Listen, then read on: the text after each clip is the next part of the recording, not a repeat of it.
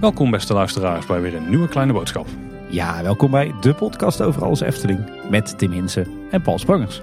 Hey Tim, het is eindelijk weer zover. We hebben weer een eh, oud Efteling aan tafel zitten. Jazeker, uh, dat zijn natuurlijk voor ons de, denk wel de favoriete afleveringen om te maken. Uh, maar meestal zit er dan toch een oud grijs mannetje tegenover ons die wat in, uh, in de techniek heeft gedaan bij de Efteling. Vinden wij helemaal niet erg. Ik heb er geen enkele moeite mee om tot in lengte van jaren met oude grijze mannetjes over Efteling techniek te praten. Maar voor de afwisseling hebben we vandaag toch iemand uit een hele andere hoek tegenover ons. Hè? Ja, want vandaag in Kleine Boodschap zit Marjolein Mens. Marjolein, welkom in Kleine Boodschap. Dankjewel. En jij hebt een best wel uitgebreide Efteling carrière achter de rug. Je bent begonnen in het marktonderzoek om daar allerlei dingen te doen. En bent daarna doorgegroeid naar meerdere managementposities. Maar voordat we daar om naartoe gaan, vinden we natuurlijk super interessant. Willen we natuurlijk eerst meer weten over jouzelf. Marjolein, stel je eens kort voor en wat doe je al in het dagelijks leven? Inderdaad, geen grijs mannetje ben ik. nee, dat, kunnen, we, kunnen we bevestigen vanaf deze kant van de tafel. Nee, um, nou ja, ik ben uh, Marjolein. Uh, ik uh, woon in Rotterdam. Dus daarmee ook, denk ik, een andere woonplaats dan wat jullie gewend zijn. Ook wel, ja. Ik heb in Tilburg gestudeerd. Um, en nou ja, zo ooit bij de Efteling beland. Daar gaan we het straks wel over hebben. Ik woon niet alleen in Rotterdam. Daar woon ik samen met mijn vriend Johan en met twee kindjes. We hebben net al eventjes uitgewisseld. het zijn pittige tropenjaren namelijk. onze dochter is drie, die heet Zoe. En onze zoon die heet Noah en die is één. Uh, nou, en dat is uh, super gezellig, maar ook, af en toe wel even wikkelen. Maar, dat, zijn, dat zijn de tropenjaren ja, inderdaad, ja. Die heten met een reden zo. Ja, ja. Het is, um, ja, dat is denk ik even voor nu het belangrijkste. Ja, we gaan straks nog op alle andere details in.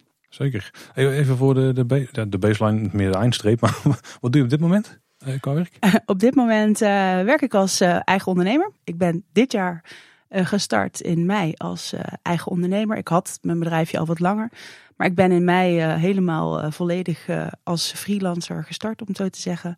Um, en ik werk nu twee dagen in de week als consultant voor um, Altvision. Een bedrijf wat helemaal gericht is op klantgerichtheid, customer experience in mooi Nederlands. Nou ja, en daarnaast werk ik voor andere bedrijven die ook allerlei dingen met klantgerichtheid willen of met strategie. En dan vooral in de leisure of heel breed? Het is heel breed, um, maar uh, zeker bij Altuition uh, um, ja, hebben ze wel ontdekt dat, uh, dat het ook wel leuk is om iemand te hebben die wel iets weet van het leisurevak. En met name van fysieke experiences. Dus ik heb daar ook wel wat leisure klanten. Kijk, en waar houd je je zo al buiten je werk mee bezig? nou, vooral veel met de kinderen. Het is echt zo'n zo'n jonge ouders antwoord, maar het is wel de, de realiteit. Maar gelukkig ook met hele leuke dingen. Um, ik uh, woon met superveel plezier in Rotterdam. Dus uh, we doen ook heel veel leuke dingen in Rotterdam met name. Er is ook veel te doen. Goede horeca, um, musea. Uh, er zijn ook hele gave natuur waar ik graag heen ga met de kids.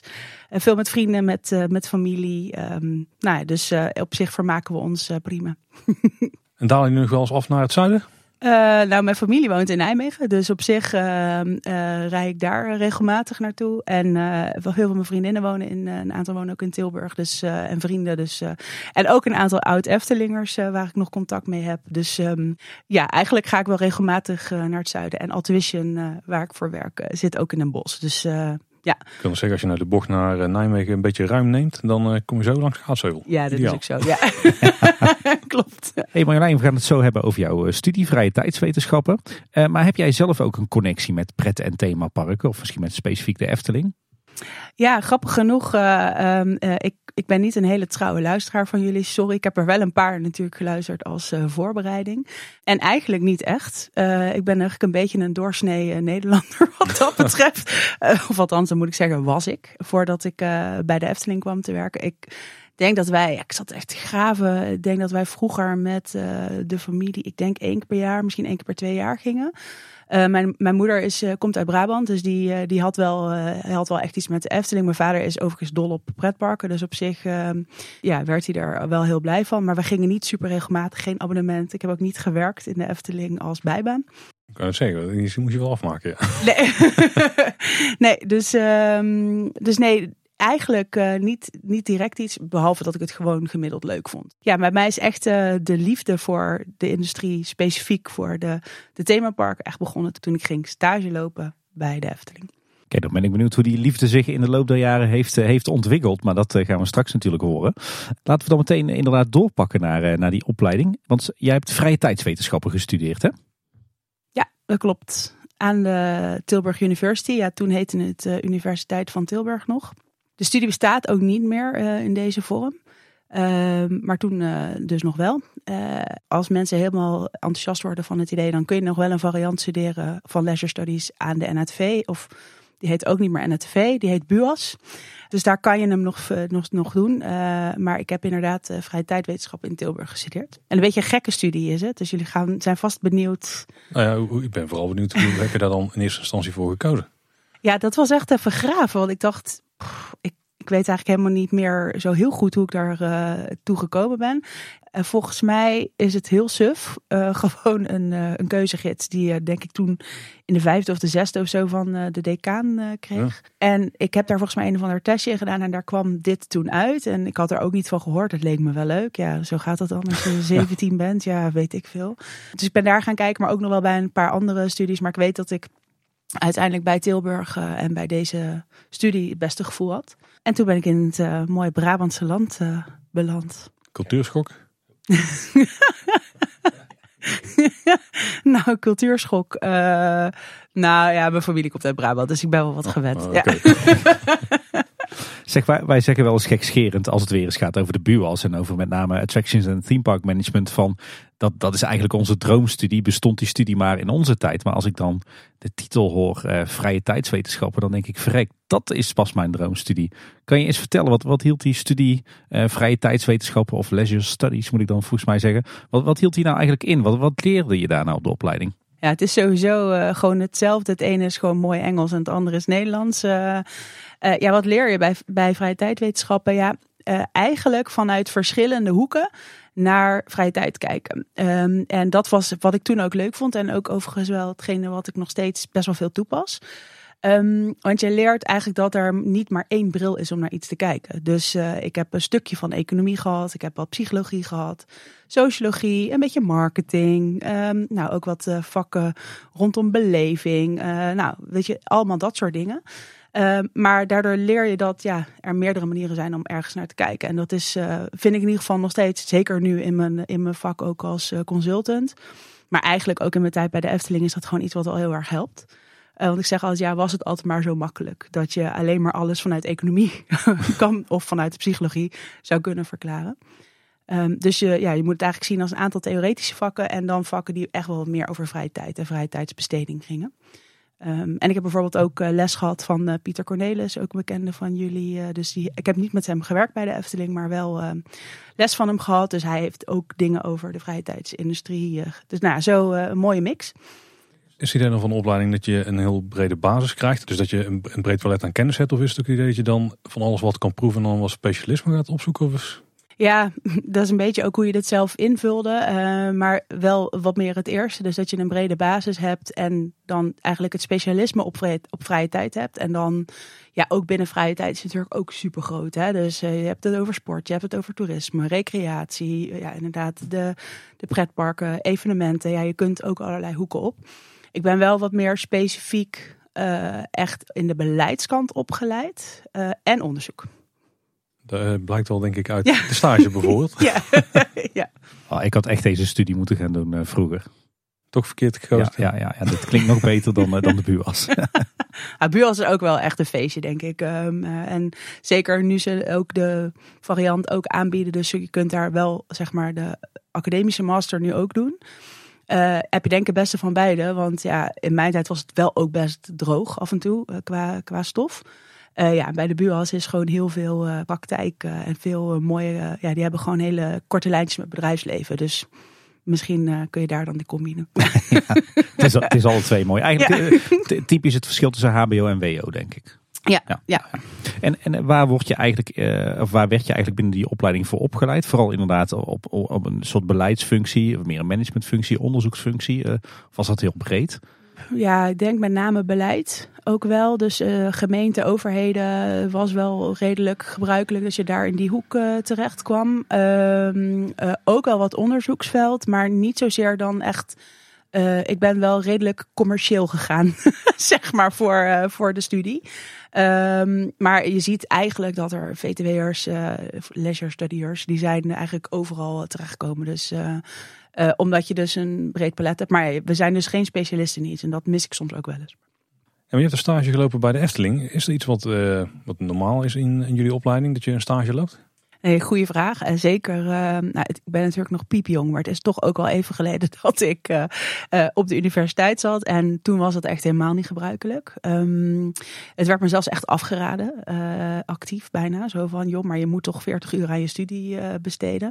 Nou, was het zo dat ik wat, wat lucht had. Um, ik had een bepaald vak niet gehaald, waardoor ik ja, tijd over had. Ik mocht pas een jaar later weer beginnen.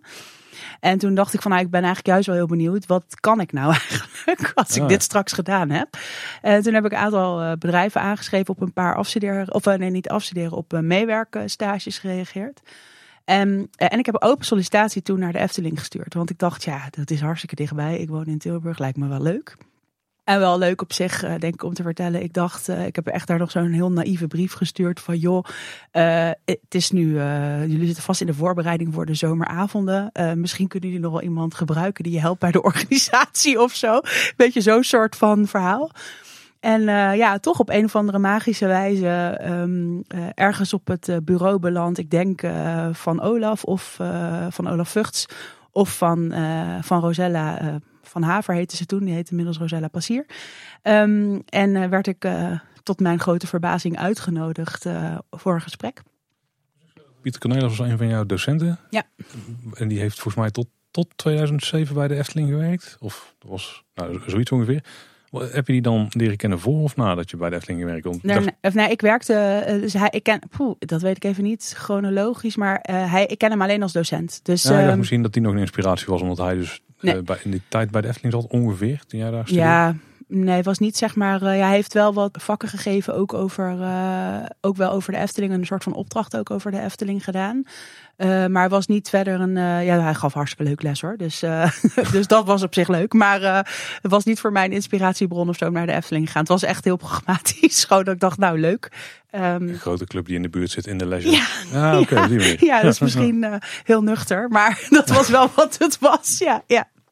En toen, toen kreeg je een belletje of een mailtje van kom maar eens praten. Ja, en uh, dat was nog uh, natuurlijk, uh, inmiddels zitten de collega's er netjes bij bij Ravelijn. Maar toen was het nog heel knus oh, ja. bij het stuurhuis.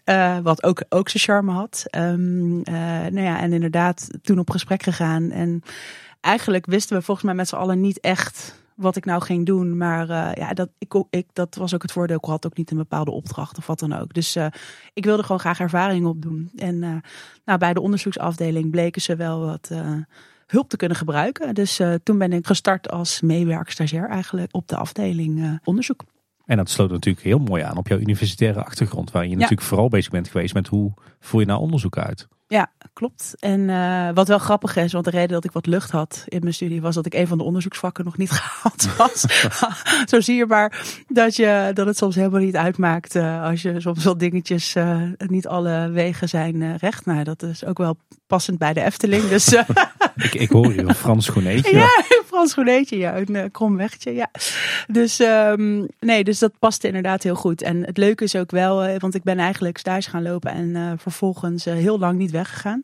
Ja, daardoor gingen voor mij ook wel wat onderzoek werd ook, uh, ook die saaie statistiek, die kon ik veel beter in, ja, weet je, een Efteling is natuurlijk een superleuk onderzoeksonderwerp. Uh, dus um, ook de saaie statistiek werd veel tastbaarder. Dus dat was echt, uh, dat was heel leuk. Dus, uh, Want waar hield jij dan bij de Efteling mee bezig als, als stagiair bij de afdeling marktonderzoek? Ja, echt met van alles en nog wat. Maar met name, uh, dat is een grote pijler, een grote rode draad door mijn hele Efteling-carrière met gasttevredenheidsonderzoek. Uh, dus daar uh, zocht Rosella, die kreeg op dat moment uh, wat meer marketingtaken. En die zocht ook iemand die dan op dat stuk specifiek kon, kon helpen. Dus ja, de rapportages maken, maandrapportages, jaarrapportages, kwartaalrapportages. ja, en het voordeel is ja, dat is allemaal. Kijk, op een gegeven moment, als je dat uh, tien jaar gedaan hebt, dan herken je de cijfers op een gegeven moment wel. Maar ja, in het begin is het natuurlijk één groot feest. Open opmerkingen coderen. Uh, maar ook um, bijvoorbeeld. Um, ja, toen werkten we nog uh, in de parkshow met kaartjes. Waar je dan je e-mailadres kon inleveren. Of op, op, kon schrijven. En die moest je dan in een ton doen. En die moest ook opgehaald worden. Weet je, dat soort dingen. met een golfkarretje mocht ik dan die halen. Dat was echt superleuk. en wat sowieso wel heel leuk is. Um, ik ben gestart zo ongeveer tegelijkertijd met Jaap de Bleker. Ook wel een bekende van de show. En dat was wel, dat was wel heftig voor mij. Want ja, Jaap weet heel veel van de Efteling. Ja, ja zoals ja. jullie weten. Ja, ben stiekem wel een klein beetje Efteling-liefhebber. Ja. Wel een klein beetje. Ja. Um, dus kun je je voorstellen dat je... Nou, ik zeg jullie, ik vond de Efteling hartstikke leuk. Maar ik wist er niet extreem veel van. Als je dan met Jaap tegelijkertijd op een afdeling terechtkomt. Dat is wel, um, dat is wel confronterend. Dus ik dacht echt, oh mijn god, ik moet de chroniek van het sprookje uit mijn hoofd leren. Ik weet helemaal niet hoe al die horecapunten heten. Ik dacht echt, ik moet echt als een gek alles gaan leren. Um, en uh, nou ja, Jaap vond het ook wel leuk om daar mij een beetje in die waan te houden. dus, uh, uh, maar goed, op een gegeven moment kreeg ik wel door dat dat niet per se hoefde. Je had net al die jaartallen uit je hoofd geleerd. Ja, precies. En toen hebben ze me maar uit, uit de droom geholpen. Nee, dus dat, dus dat, is wel, dat is wel grappig. Dat is helemaal goed gekomen. Maar heel veel uh, van dit soort dingetjes hebben Jaap en ik ook bijvoorbeeld samen gedaan. Dus dan uh, gingen we samen even naar de parkshow en dan die kaartjes ophalen, ballonnen uitdelen, e-mailadressen. Ja, gewoon van alles nog wat. Eigenlijk wat gerelateerd wel was aan onderzoek, maar uh, ook wel gewoon waar hulp nodig was. Nou is natuurlijk uh, de grap binnen ieder bedrijf dat de stagiaires altijd het uh, rotwerk krijgen. Ik kan me voorstellen dat die kaartjes ook uh, gecheckt moesten worden en uitgelezen. Is dat dan ook wat bij jou terecht kwam of mocht ja, je dan weer doorschuiven? Dat dan ook ja, zeker, zeker. Dus inderdaad, ik mocht gewoon in een, in een Excel-bestandje mocht ik netjes al die e-mailadressen dan intypen. En dat werd dan ingeladen in het onderzoekssysteem. En dan kregen die mensen netjes een uitnodiging om mee te doen. Dus ja. Maar goed, ik zeg altijd van ja ja, weet je, het is, het, ik vond het niet echt de rotklussen, zeg maar. Ja, tuurlijk, ik moest ook wel wat stomme dingen doen. Maar um, over het algemeen was het best wel ook relevant echt voor het onderzoek. En ja, ja je wordt op zich niet vies. Uh, ja, weet je, wordt niet slechter van een beetje hard werken, zeg maar. Ben je dus, nog stiekem ook al bezig met uh, een beetje analyseren van wat er voor antwoorden tussen zitten? Of laat je het dan wel rusten? Uh, nou ja, in dit geval die kaartjes, daar zag je nog niks aan. Want dat was gewoon echt alleen maar een uitnodigingskaartje. Dus daar stond gewoon op uh, van, uh, nou hallo, je bent naar, wat was het, Tita Tovenaar of zo. Weet je, dat soort parkshows waren dat destijds. Um, je bent er geweest, vind je het leuk om mee te doen aan een onderzoek. En dan moesten mensen gewoon een e-mailadres uh, Ah, ja, en daarna was het gewoon digitaal. En daarna kregen ze dat. En daarna mocht ik wel inderdaad die rapportages analyseren. Dat is een ja, stuk ja. makkelijker als het om digitaal gebeurt. Ja, Ja, nee, dus zo, uh, het schijnt ook wel vroeger inderdaad allemaal ingescand geweest te zijn en zo. Uh, ja, dat heb ik trouwens nog wel heel even meegema meegemaakt, maar ik hoefde niet dat invoeren te doen. gelukkig, nee, gelukkig. Nee, nee. Ik, ik weet inderdaad dat als je in de jaren negentig meedeed aan een parkonderzoek, dan kreeg je zo'n hele dikke A4-envelop mee. Met daarin echt een enorm boekwerk waar je allemaal van die vakjes zwart moest maken. En er zaten dan ook weer eh, vellen bij met foto's van de attracties, zodat je wist welke attractie wat was. Ja, dat, eh, Ja, ik heb die niet gezien, maar ik weet wel dat ze bestaan. En dat ze inderdaad ook overigens op een gegeven moment gelukkig voor de onderzoekers toen ingescand werden door een scanbedrijf. En dan kregen wij ze, uh, ik weet eigenlijk niet meer precies, maar wel ook in een soort van format. Maar uh, ja, dat waren arme mensen die toen, arme stagiairs destijds, ja. Ik heb zo'n vermoeden dat ze ook niet altijd werden ingeleverd in die onderzoeken. het zou kunnen zijn dat er dan nog een paar van die enveloppen op zolder liggen bij mij. Ja. Of dat ik er twee vroeg, weet je wel. Of de ene, het ene weekend eentje om in te vullen, het andere weekend eentje voor de verzameling. Ja. Nou, wel tactisch. Ja. Hey Marjolein, wat, wat zijn jouw mooiste herinneringen aan jouw tijd als, als stagiair bij de Efteling? Poeh, ja, ik, ik denk wel uh, um, inderdaad toch wel dat soort dingen. Dus door het park heen lopen en uh, we mochten dan voor opening. Later zijn er allemaal heel veel strengere regels opgekomen, wat ik ook al snap. Maar ik vond vooral met dat golfkarretje rondcrossen, vond ik echt superleuk. uh, maar ook wel toen, en ik, um, dat is nog steeds iets wat ik heel leuk vind. Um, we, we mochten ook af en toe, Efteling is wel heel voorzichtig met mensen tijdens het bezoek interviewen. Omdat, nou ja, goed, we weten allemaal, je betaalt best een bedrag om binnen te komen. Dan ga je niet uh, ja, mensen daar één of twee uur voor storen of zo.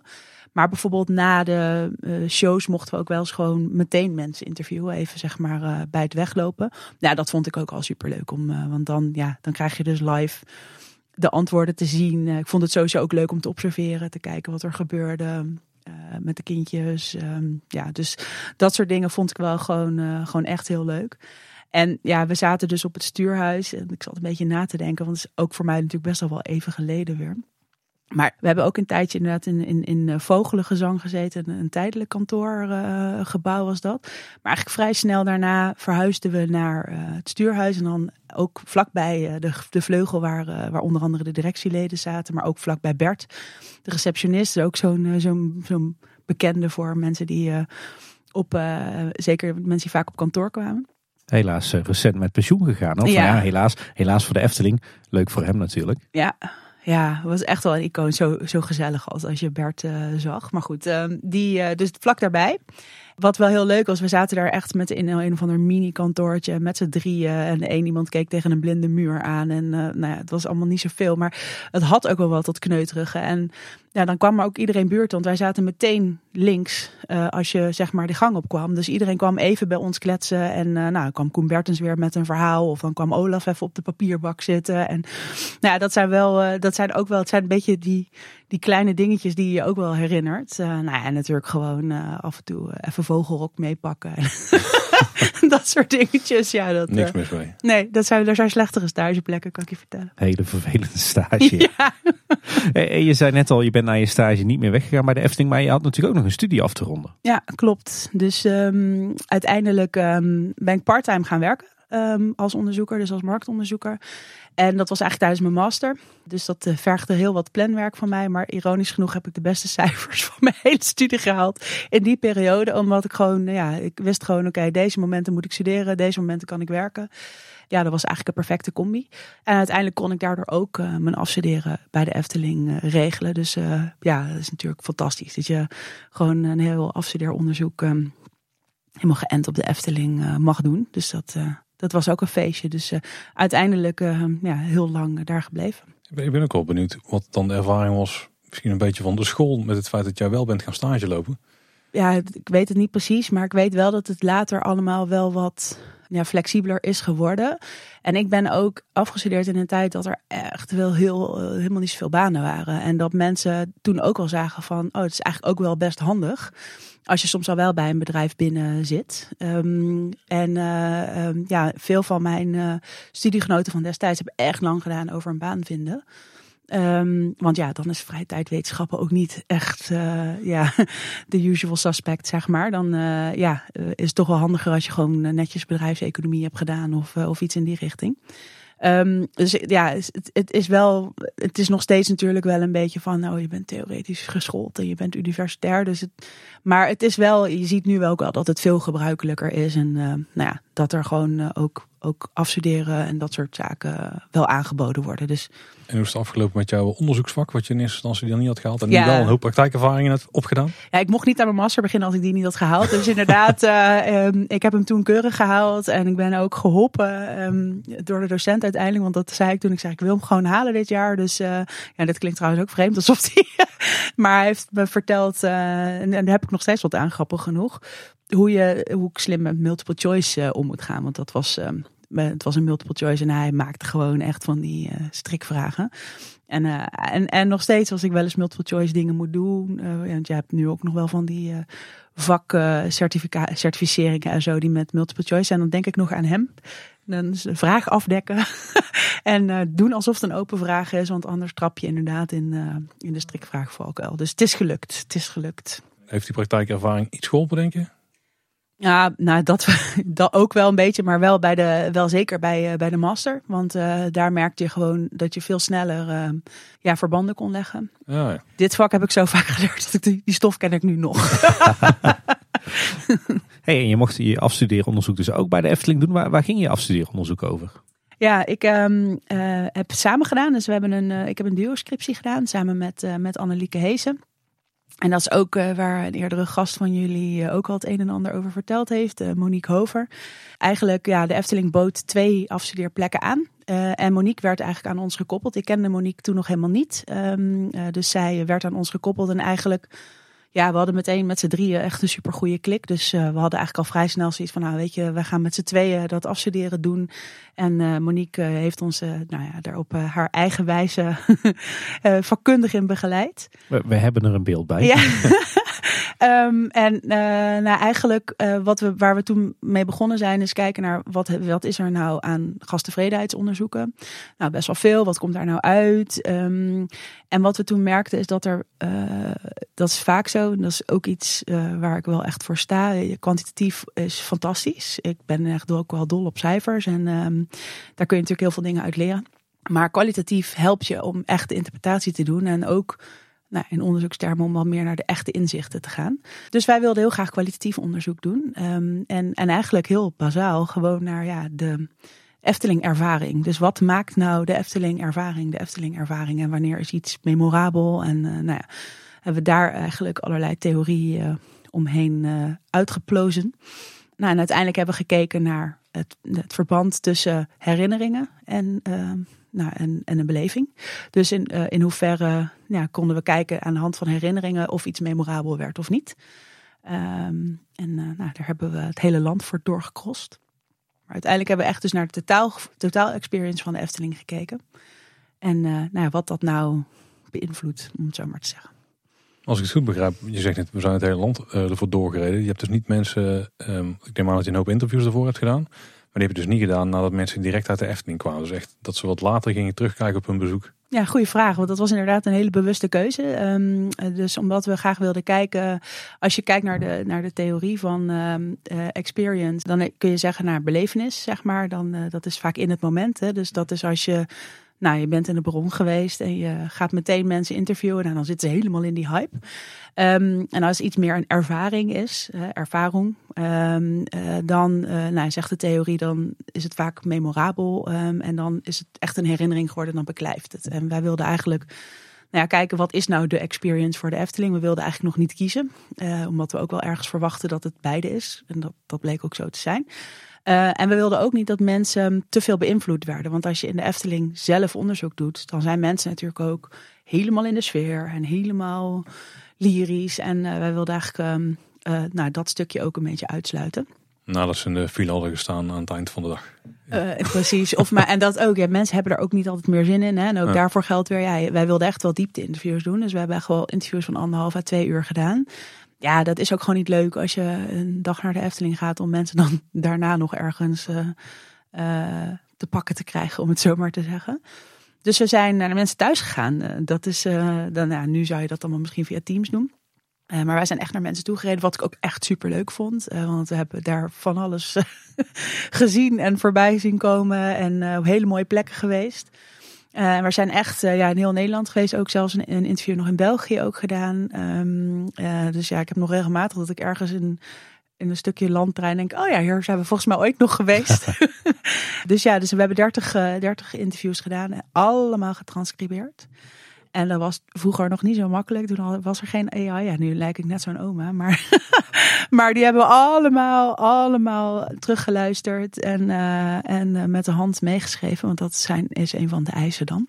Uh, maar goed, ja, super, super rijke inzichten natuurlijk. Hoe kwam je eigenlijk aan, aan, aan die 30 personen, aan, aan hun contactgegevens? Ving je mensen op aan het eind van de Eftelingdag bij de poort? Of... Nou, zeg maar, toen uh, was er nog niet een panel of iets in die richting, maar er was wel een lijst. Uh, uh, eigenlijk in het parkonderzoek, het gasttevredenheidsonderzoek, daar kwam aan het einde werd de vraag gesteld van, goh, mogen we je vaker benaderen voor onderzoek? En uit die lijst hebben we gewoon ja, mensen benaderd. Uh, en die reageerden erop en toen hebben we uiteindelijk ja, geprobeerd. Kijk, het is geen kwantitatief onderzoek, dus we hebben niet iets representatiefs gedaan. Maar we hebben wel gekeken dat we een beetje spreiding hadden um, tussen mensen die uh, abonnementhouder waren versus niet abonnementhouder. Inderdaad, meer noordelijk, um, meer in de Randstad, uh, nou ja, van alles en nog wat. Een beetje verschillende gezinssamenstellingen en dat soort dingen. Dus zo hebben we een soort van ja, lijst gemaakt toen.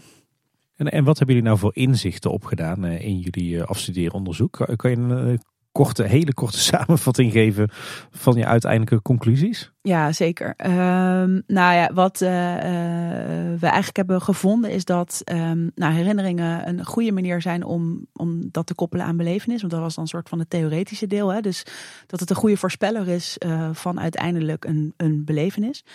Ehm, en wat we merkten is dat, uh, wat we zagen is dat er een aantal aspecten zijn die belangrijk zijn voor de Efteling. Nou, die zullen jullie wel bekend voorkomen, denk ik. Algemene dingen zoals de natuurlijke omgeving, verzorgd, schoon. Uh, natuurlijk attracties, hè, dat verwacht je ook wel. En dit zijn, waren de dingen die wel wat verrassender waren. Uh, dat mensen ook heel erg tradities hebben. Um, hè, dus dat dat ook iets maakt waardoor een belevenis heel memorabel. Dan kom je natuurlijk ook een beetje richting het nostalgie en het herbeleven stukje. En ook, uh, mensen hadden ook best wel wat specifieke anekdotes. Um, uh, als je het hebt over herinneringen, is dat ook weer een, nou, ook over storytelling. dat is ook een, was ook een interessante finding. En wat, wat ik nog steeds weet, en ook bijvoorbeeld vaak nog wel vertel, de herinneringen of de dingen die memorabel waren, waren lang niet altijd de dingen die je ook verwacht. Dus um, je zou denken van, oh, dat zijn allemaal de hele extreme dingen. Hè? De vrije val in de baron of de eerste keer Python of um, helemaal meegenomen worden in Droomvlucht. Ja, die dingen werden ook genoemd. Ik geloof dat Droomvlucht in ieder interview eh, genoemd is en het Sprookjesbos ook.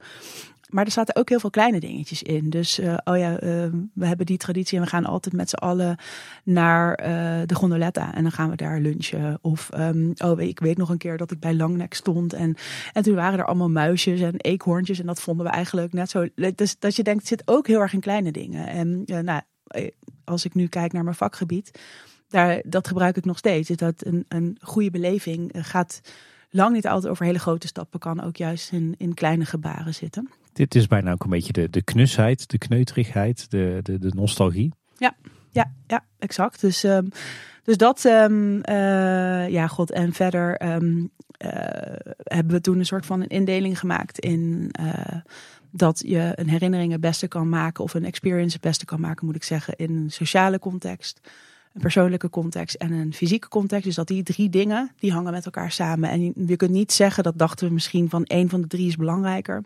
Ja, het, gebeurt echt in het midden, in de sweet spot. Um, want ja, je kunt je voorstellen als een park supergoed is, maar um, je hebt zelf een rotdag. Dan ja, kan het park nog zo leuk zijn, maar dan is je beleving toch anders. Uh, of het gezelschap waar je mee bent, of uh, de medewerkers in, uh, in het park. Um, of uh, als het uh, heel andere gezelschappen zijn waar je last van hebt. Dus ja, die drie dingen samen in balans houden, dat is in ieder geval wat goed is om op te sturen vanuit een, uh, ja, vanuit een experience perspectief. Het feit dat er veel van die tradities dan zijn bij veel van ondervraagd, als ik goed begrijp, ja. betekent dus dat de meeste vaker dan één keer in het park waren geweest. Ja, maar sommige waren ook wel bijvoorbeeld tien jaar terug geweest of zo. Hè? Oh, dus, oh, um, dus het kan ook zijn dat mensen zeggen van ik vind het, uh, het een stukje herbeleven. Hè? Dus ik weet nog dat ik zelf daar was. De, het zwembad bijvoorbeeld. Ja, de, hadden Anneliek en ik amper een idee bij wat dat was. Maar de witte olifant van het zwembad kwam dan ook helemaal weer terug. Omdat mensen die dan vroeger uh, daar gezwommen hadden. Dus, dus er zit, uh, en, ja, dat maakt ook dat het, ja, natuurlijk gaat ook gewoon best wel diep, um, uh, nou, wat mensen voelen bij de Efteling. Um, nou goed, en we hebben toen ook wat dingen, ja, wat technieken gebruikt en dat hielp ook heel erg. Dus we hebben foto's gevraagd. Mensen kwamen met hele trouwalbums en nou, van alles en nog wat. ja, was echt wel heel leuk. Ja, hebben jullie ook onderzocht wat nou eigenlijk maakt dat een, een belevenis of een beleving uiteindelijk ook beklijft als een herinnering? Wat, wat die factoren zijn? we hebben dat niet zo expliciet, want het was een uh, exploratief onderzoek, zoals het uh, mooi heet. Dus we hebben niet naar hele sterke verbanden kunnen kijken. Um, maar dus wel dat samenspel. Uh, dus dat er wel bij, op alle drie de vlakken iets moet gebeuren. Dat, dat maakt het ook wel memorabel. Um, nou ja, en wel vaak als het wat meer op die gevoelenskant zat of op die traditieskant, nou ja, dan, dan was de kans wel wat groter dat het memorabel was. Of als er echt iets heel fysieks met jezelf gebeurde, zeg maar. En eh, in principe doe je een afstudeeronderzoek natuurlijk niet voor uh, de opdrachtgever of de werkgever of de, de werkplek waar je op dat moment uh, ja, die stage loopt. Je doet dat vooral voor het onderzoek en voor jezelf. Maar zijn er ook zaken die de Efteling uiteindelijk heeft meegenomen en heeft opgepakt naar aanleiding van jullie afstudeeronderzoek? Nou, ik denk wel dat we daar al een soort van uh, ja, de onderzoekslijn rondom kwalitatief vast hebben gehouden, zeg maar. Dus dat je naast kwantitatief onderzoek ook die kwalitatieve kant vasthoudt. Omdat je merkte wel als ik mijn onderzoek presenteerde of zo, dat heb ik ook wel gedaan, dat mensen ook meteen dachten van, oh ja, dit geeft ja, gewoon wat meer duiding dan dat ik zie dat ik een 8,6 of een 8,7 score, zeg maar.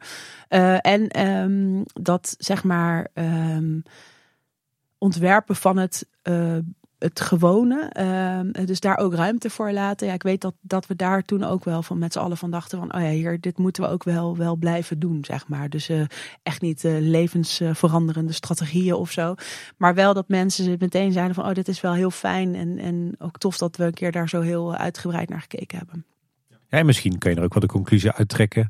Het uitzetten van een aantal eekhoorntjes heeft misschien net zoveel effect als het bouwen van een nieuw sprookje. Uh, weet je, dat soort dingen zeiden we dan inderdaad ook wel onderling tegen elkaar. Van, uh, het, is, het is natuurlijk allemaal nodig. Hè? Maar uh, ja, weet je, het is ook belangrijk om dat kleine te waarderen. Of bijvoorbeeld ook te blijven investeren in onderhoud. Omdat dat nostalgische aspect ook zo zwaar weegt. Ik moet eigenlijk wel lachen. Dit is iets wat wel uit, uit het leven gegrepen is. Want ik merk vaak bijvoorbeeld met mijn kinderen. Dan ben je in een park als de Efteling of in een dierentuin. En wat vinden ze dan het allerleukste? Dat er drie keien langs het pad liggen en dat ze daar op, op kunnen klimmen. En dan zeggen wij wel eens tegen elkaar. Hebben we hier nou 120 euro voor betaald? Ja, of de speeltuin. Dat is ook ja. zo'n favorietje. Dat je denkt, ja, daar hadden we op zich ook om de hoek eh, heen kunnen gaan. Maar ja, klopt, ja. Ja, en, ja wij grappen dat dan. Maar eigenlijk hoor ik dat dit ook wel een klein beetje uit, uit jullie afstudeeronderzoek kwam. Ja, ja, ja, en het is natuurlijk de totale setting. Hè. Kijk, dat is natuurlijk waar de Efteling extreem goed in is, uh, is gewoon zorgen dat het zo'n fijne context is dat je ook tijd hebt en dat je ook rust hebt hè, om even naar die eekhoorntjes te kijken. Want ja, dat gebeurt ook niet altijd uh, in het dagelijks leven. Nee. nee, dus eigenlijk ook aandacht en oog hebben voor de hele kleine geluksmomentjes ja. eigenlijk. Ja, en voor het gezelschap waar je mee bent. Ja. ja, want je zei al, ik ben bij de Efteling voor een stage terechtgekomen. Toen ben ik daar gaan, toen, is, toen heb ik een onderzoek gedaan uh, voor de Efteling voor me afstuderen. Maar je bent daar blijven hangen. Ja, hoe is, ja. uh, hoe is dat precies Was blijkbaar leuk, hè? Ja. ja. En, en, je deed iets goeds. Ja, ook. Ja, ook blijkbaar. Ja. uh, nee, het beviel inderdaad van twee kanten goed. Um, en eigenlijk ben ik toen soort van officieel als uh, marktonderzoeker uh, op een gegeven moment gestart. Um, nou ja, en op dat moment um, ja, draaide ik echt dat parkonderzoek meer, zeg maar, uh, zelf. En, en ja, gingen we ook wat aanvullend onderzoek doen. Uh, want ja, we hebben het dan over het gasttevredenheidsonderzoek, maar uh, de Efteling deed wel meer onderzoeken.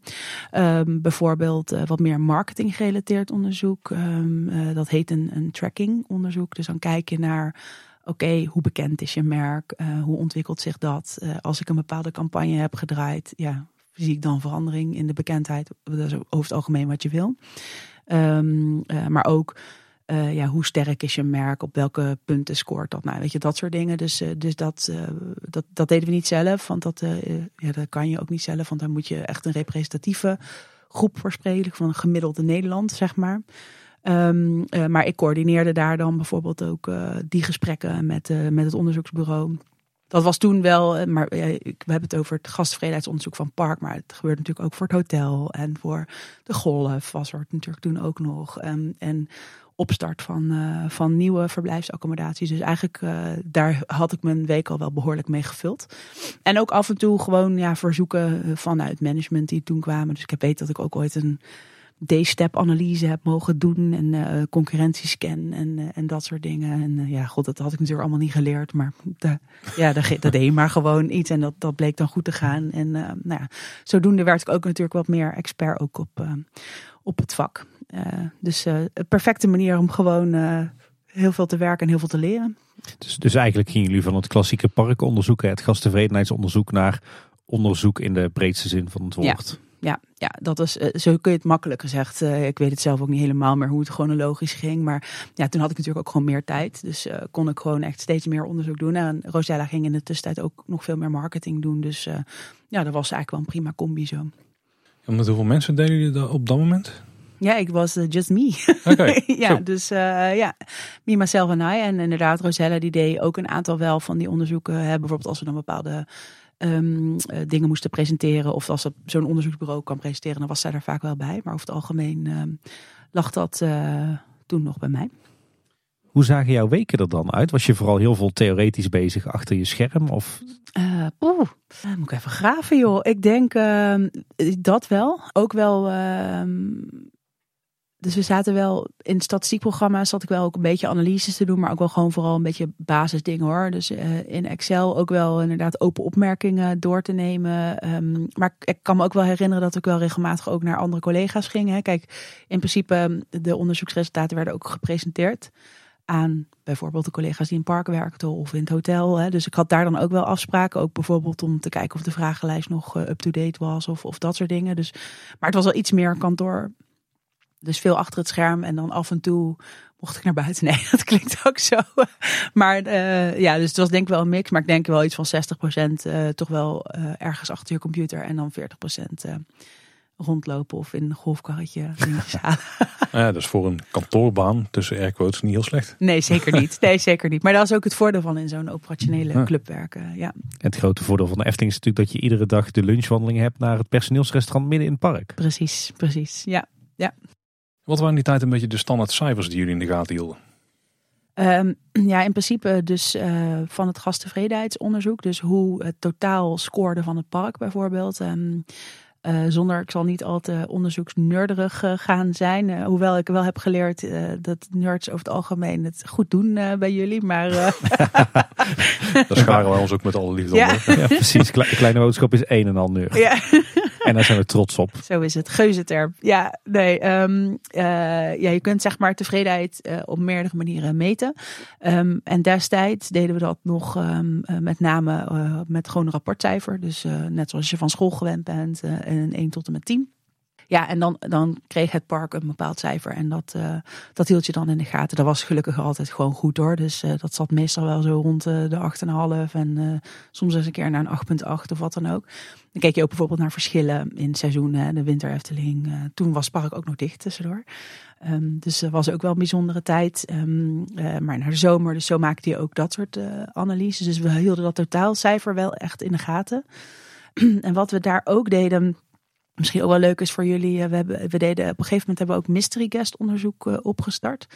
Uh, dat deed ik samen met Koen Bertens. Um, en um, ja, daar hadden we dus ook, ook een stagiair. De Efteling draait ook wel veel op stagiaires. Um, die dan dat als afstuderen deed. En nou, die ging dan of zelf of die recruteerde dan weer via, via mensen. En ja, dan gingen we gewoon kijken hoe echt het gedrag was van, van medewerkers. Echt van hele specifieke punten.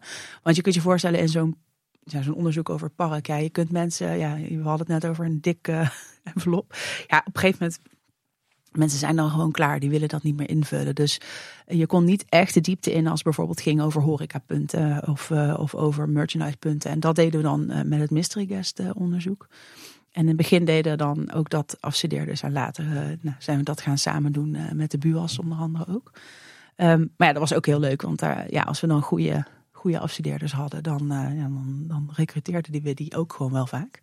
Um, ik weet nog uit mijn tijd, uh, toen ik nog in het park werkte, dat we elkaar altijd waarschuwden, telefonisch van, er loopt weer mystery guest in het park, ja, opletten. Ja, dat klopt. Dus, uh, dus wij gingen ook altijd helemaal brieven inderdaad van, nou ja, je moet echt niet, weet je, mensen zijn niet gek natuurlijk. Dus ja, ga nou niet, want dat gebeurt dan ook. En dan gaan mensen gewoon met zo'n zo'n uh, zo'n hardbord gaan ze gewoon zeg maar voor dat ding staan. Ja, de, weet je wel mystery, zo.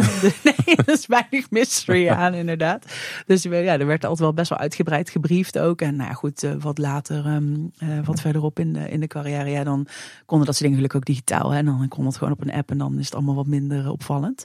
Maar ja, goed, ik moet zeggen, dus daar heb ik zelf ook mijn eerste medewerker ook gewoon gerecruiteerd. Want er was een hele goede afstudeerder, Bart, Bart Kleijs heet hij. En nou, toevallig heb ik gisteren nog met hem gegeten. Dus echt een, een, een, vriend voor het leven geworden. Maar ja, dus, dus zo langzamerhand werd die afdeling dan net iets groter. En konden we ook meer onderzoek gaan doen. Hè? Dat was het ook. Bedoel, ja, als me, myself en I. Als jij, ik heb ook maar gewoon 38 uur in een week. En nou ja, dat was het. Dus ja, dus dat was leuk. En uiteindelijk, of nou ja, eigenlijk binnen drie jaar werd jij zowaar manager onderzoek en strategie.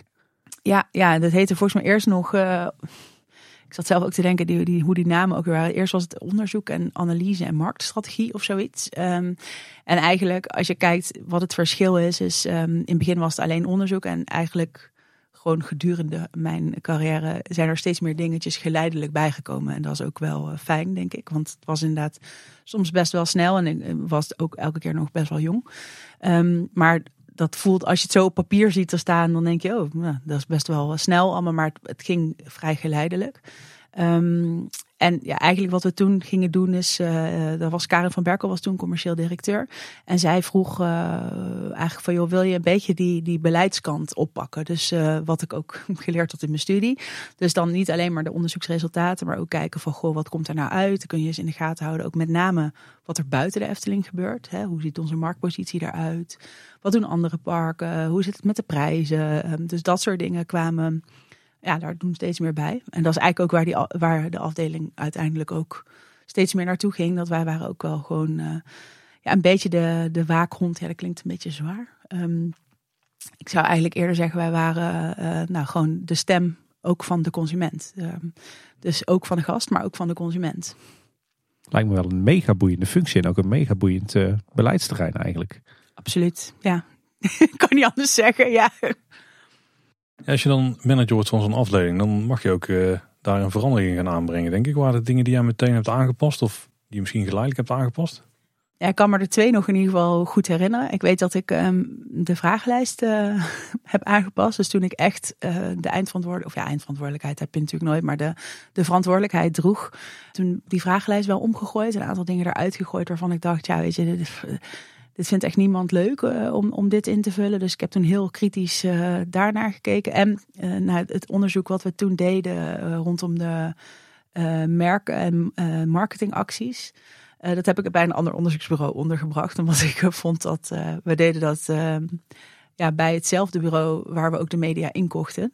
Oh, ja. en dat vond ik een beetje een slager die zijn eigen vlees keurde. Dus ja.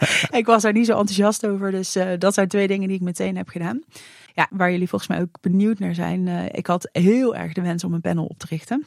Ja, daar willen we heel veel over weten. Ja, en dat is eigenlijk uh, een van de eerste dingen uh, ook die ik gedaan heb. Omdat ik daar gewoon super veel kansen zag voor de Efteling. Ja, dan moeten we denk ik gewoon de naam van dat panel even noemen. Want dan weet iedereen waar het over gaat. ja, de illustre Raad der Wijzen. Zeker. En de wijsneuzen niet te vergeten. Ja, ja, ja. Dus wij, hebben, wij hebben nu gewoon de vrouw achter de Raad der Wijzen aan de kleine boodschaptafel zitten. Ja, dat klopt. Ja, er zijn denk ik heel veel van onze luisteraars lid van. En wij zelf uh, ook natuurlijk. Oh, ja, zeker, zeker. Ja, zeker. Ja, we, we, hebben het er ook geregeld over in Kleine Boodschap. Nog steeds. En dat is dus allemaal begonnen bij jou.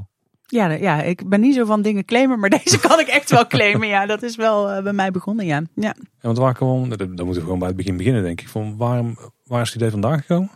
Nou, op zich, als je uh, onderzoek moet gaan doen wat um, nou ja, dus niet gerelateerd is aan, het, uh, aan gasttevredenheid.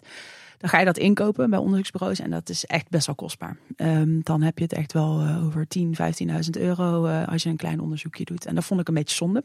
Dus het was ook meedenkend gedacht van, nou ja, weet je, dat deden we dan af en toe. Want daar hadden we ook niet zo heel veel budget voor. Dus ik dacht van, nou ja, als we dat nou proberen zelf in te richten, dan, um, ja, dan gaan we daar gewoon wat, wat winst op behalen. En ik merkte ook dat er gewoon bepaalde vragen waren die, uh, um, ja, die we dus steeds niet konden oplossen via het gewone onderzoek.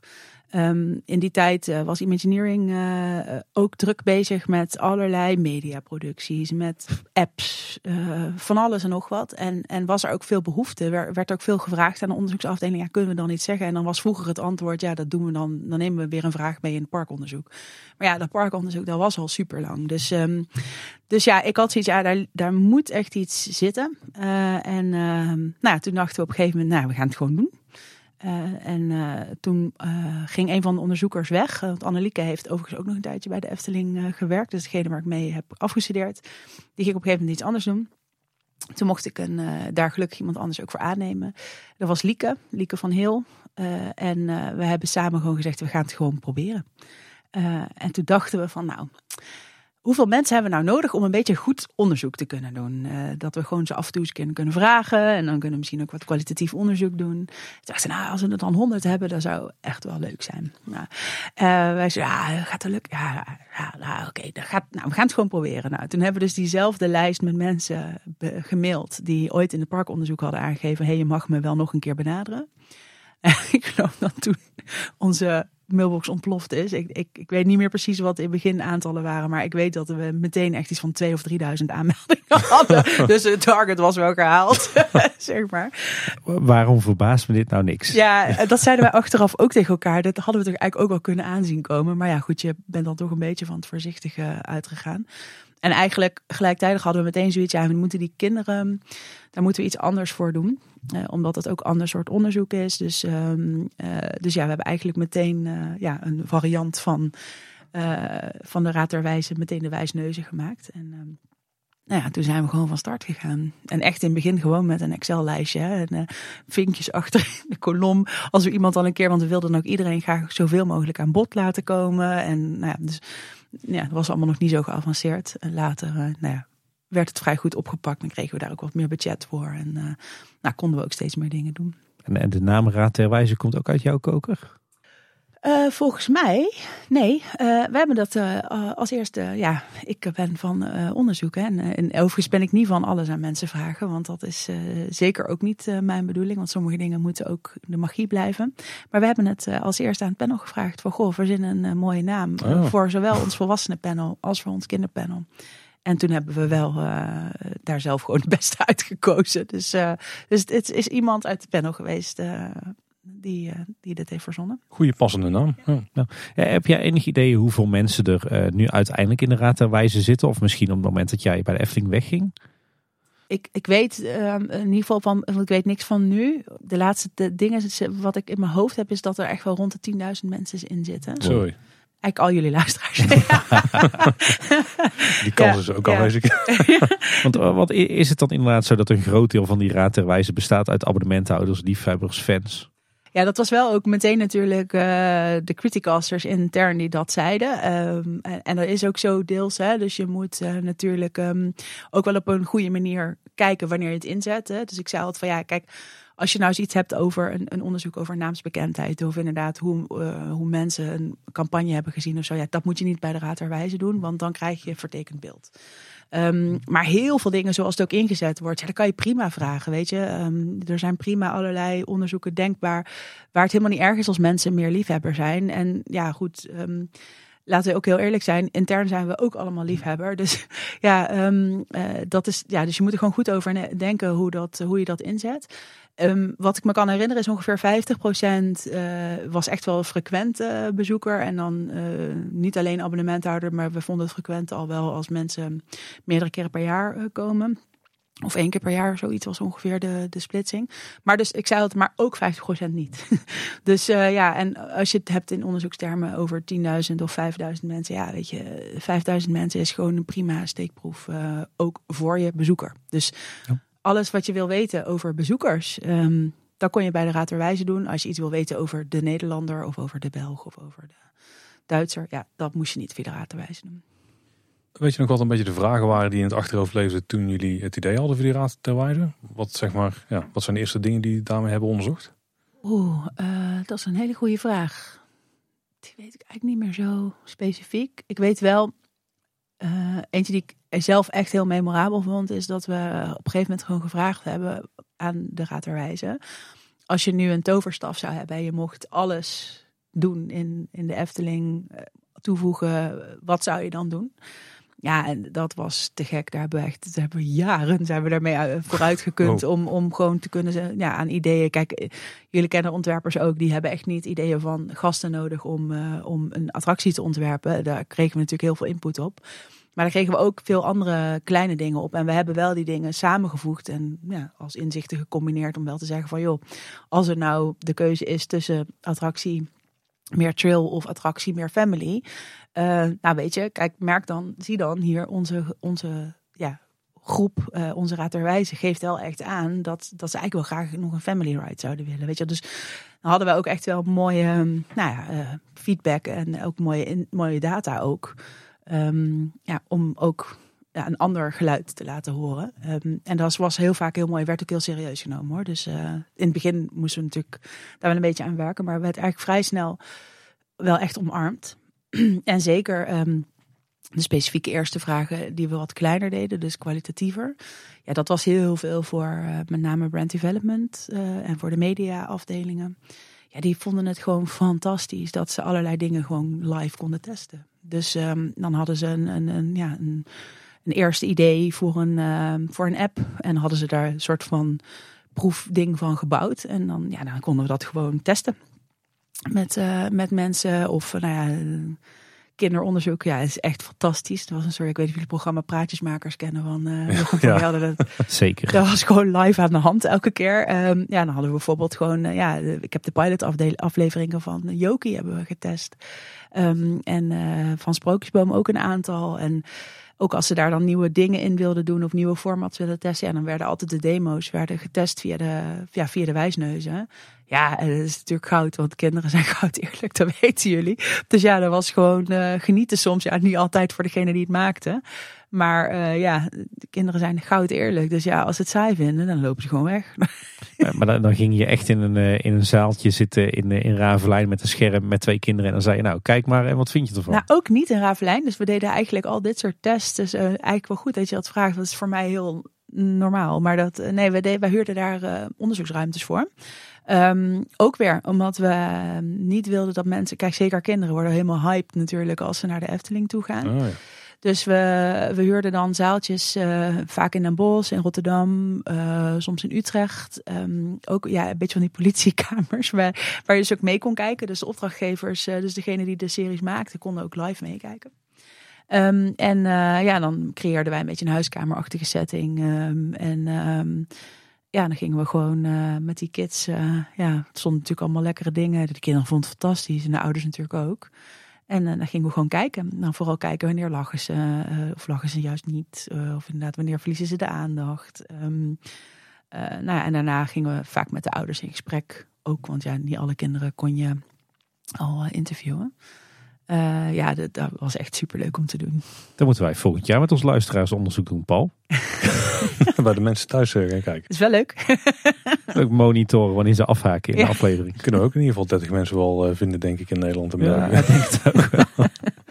Hey, eh, Mar- Marjolein, kan je nog herinneren wat een beetje de meest impactvolle onderzoeken van de Raad der Wijzen waren? Dus waarvan je echt zegt van, nou daar hebben we echt wat van eh, meegenomen in wat er uiteindelijk in, eh, in, in de wereld van de Efteling gebeurde. Of dat, eh, dat waren de meest bijzondere inzichten. Ehm, ja, dat zijn er twee, denk ik. eh, waar ik net al een beetje naar refereerde. We deden wel vaak ook wat vragen van... Goh, wat mis je nou in de Efteling? Of, of, of dat soort dingen. Dus we hebben op een gegeven moment wel eh, ook aangegeven... of eigenlijk geadviseerd van... joh, de, het park mist nog wel een eh, nieuwe Python. Eh, dus hè, vroeger was het natuurlijk echt een ding van... oh mijn god, ik... eh, ben ik al 1,20 meter en dan ga ik voor het eerst in de Python. En je merkte dat de tijden natuurlijk wat veranderden. Ehm, en toen hebben wij eigenlijk aangegeven op basis van dat onderzoek van joh, ehm, er zijn eigenlijk twee kanten op zo ongeveer wat goed zou zijn als je echt even gewoon naar de gast kijkt. Ehm, eh, los van alle ideeën die er altijd liggen. En dat was dus inderdaad een nieuwe trail die echt spannend was. Of eh, nou ja, wat meer aan de family eh, kant. Ehm, en ja, dat is een van de. Hè, bedoel, ik ga niet, eh, absoluut niet de baron claimen of wat dan ook. Dat zeker niet. Ehm, maar ik weet wel dat het geholpen heeft in de besluitvorming van nou ja, welke volgorde je dingen doet. Eh, je zegt er nou, maar volgens mij is het expliciet gemeld bij beide attracties. Want binnen twee jaar hebben toen, de, tenminste de bron is geopend, twee jaar later opende Symbolica. Bij beide is volgens mij genoemd dat dat toen op dat moment de grootste vraag was vanuit de, de doelgroep. Zeg maar. Ja, ja, ja, dat is ook zo. Maar ik, ik heb er altijd een beetje moeite mee. Want weet je, zoiets ontstaat natuurlijk met z'n allen. Dus ik ga niet zeggen, van, ja, door mij komt of door, niet door mij, maar door de gast, door het onderzoek komt dat niet. Maar het is inderdaad zo. Kijk, het wordt echt veel meegenomen. Ehm eh, zo'n kleine switch alvast naar de strategiekant. Maar wat wij eh, deden, eh, is vaak ook in de voorbereidingen van die fases hè, van een investering. Dan moest er naar een doelgroep gezocht worden. Ehm, en dan gaven wij dus advies. En, en, en dat wordt altijd heel serieus genomen. En zeker gedurende de jaren werd dat steeds serieuzer genomen. Ehm, eh, maar de gast is natuurlijk sowieso super belangrijk voor, eh, voor de Efteling. Maar het is met name ja, in volgorde. En ja, we hebben nooit thema's en dat soort dingen. En ik vind ook niet, dat moet je ook niet aan een gast vragen. Ehm, want natuurlijk zijn er heel veel mensen die daar heel veel leuke ideeën over hebben. Maar we, hebben, eh, ja, we hadden daar briljante, en trouwens die zitten er nog. Er zitten briljante ontwerpers bij de Efteling. Ja, weet je, die moeten die magie ook creëren. Dat is helemaal goed. Maar je kunt je wel laten inspireren door gasten. Ja, want jij net zei van, we hebben toen die toverstokjes vraag gesteld. Toen dacht ik echt van, ik kan me voorstellen dat er binnen de organisatie dan een paar mensen zijn die zeggen van, wij gaan toch niet ons laten vertellen wat wij moeten gaan maken. Zeker. Zeker. En dat was ook niet zo dat we op basis daarvan zeiden van dit moet je doen. Hè? Dus maar ja, het is een beetje, nou misschien zit net te denken, het is ook een beetje zoals nu uh, je zoiets als ChatGPT kan gebruiken. Hè? Dus je kunt het gebruiken als inspiratie. Um, maar natuurlijk, weet je, ja, ik, je hoeft een Sander de Bruin, en die hoeft, heeft niet een gastenonderzoek nodig om een attractie te verzinnen. Maar hè, wat ik zeg, als je die dingen bundelt, en dat is wat wij vaak deden, dan ga je echt naar de inzichtenkant. En dan zie je van ja, maar wacht even, hier zit wel iets jongens. Want dat gevoel van oeh, de Python, de Python was niet zo spannend meer op een gegeven moment. Voor ja, mensen zijn meer, bedoel, de wereld om ons heen stond ook niet stil. Um, er zijn hele vette achtbanen, hele vette parken bijgekomen uh, in, in al die jaren. Nou, weet je, dat kun je dan wel zeggen. En daar kan, kunnen mensen zich dan wel in vinden. Maar natuurlijk, ja, niet iedereen zegt, weet, ga je toch niet aan gasten vragen. Doe normaal, ja. Maar er is dan toch ergens een vraag in een organisatie die sterker is dan... Uh ja, het probeert, dat het ander proberen tegen te houden, zeg maar. Ja, dat is ook een beetje mijn eigen stijl. Weet je, kijk, ik snap die andere kant ook. Nou ja, er komt misschien mijn eh, multidisciplinaire denken ook. En ik snap wel waar iemand vandaan komt. Weet je, dus uiteindelijk, ja, daar kan je met gestrekt been terug ingaan. En dat heb ik ook wel eens gedaan. Weet je, bedoel, ik kan me ook wel discussies herinneren bij bepaalde attracties. Eh, ja, weet je, dan. Maar het is natuurlijk best pittig. Het zijn gewoon enorme investeringen. Van oké, welke kant ga je op? Nou, dat we wel zeiden van ja, weet je, kijk, ik heb er geen mening over. Ik geef alleen advies. Hè, of ik heb er wel een mening over. Ik geef advies. Maar weet dat we al heel veel terugkrijgen dat een bepaald type attractie bijvoorbeeld kort is. Of dat een. Dus als je nu een, een afweging maakt linksom en de baan wordt korter of de ride wordt korter. Ja, weet je. Schrik dan ook niet als je straks een wat lager cijfer krijgt dan je verwacht. En is allemaal geen wereldramp. Hè? Ik bedoel, eh, het zijn allemaal goed te snappen keuzes. Nou goed, dus zo gaan inderdaad wel dat soort gesprekken dan uh, intern. En dat is alleen maar goed, want uh, daar ontstaat ook een superhoog niveau en een hoge beleving voor, voor de gasten door.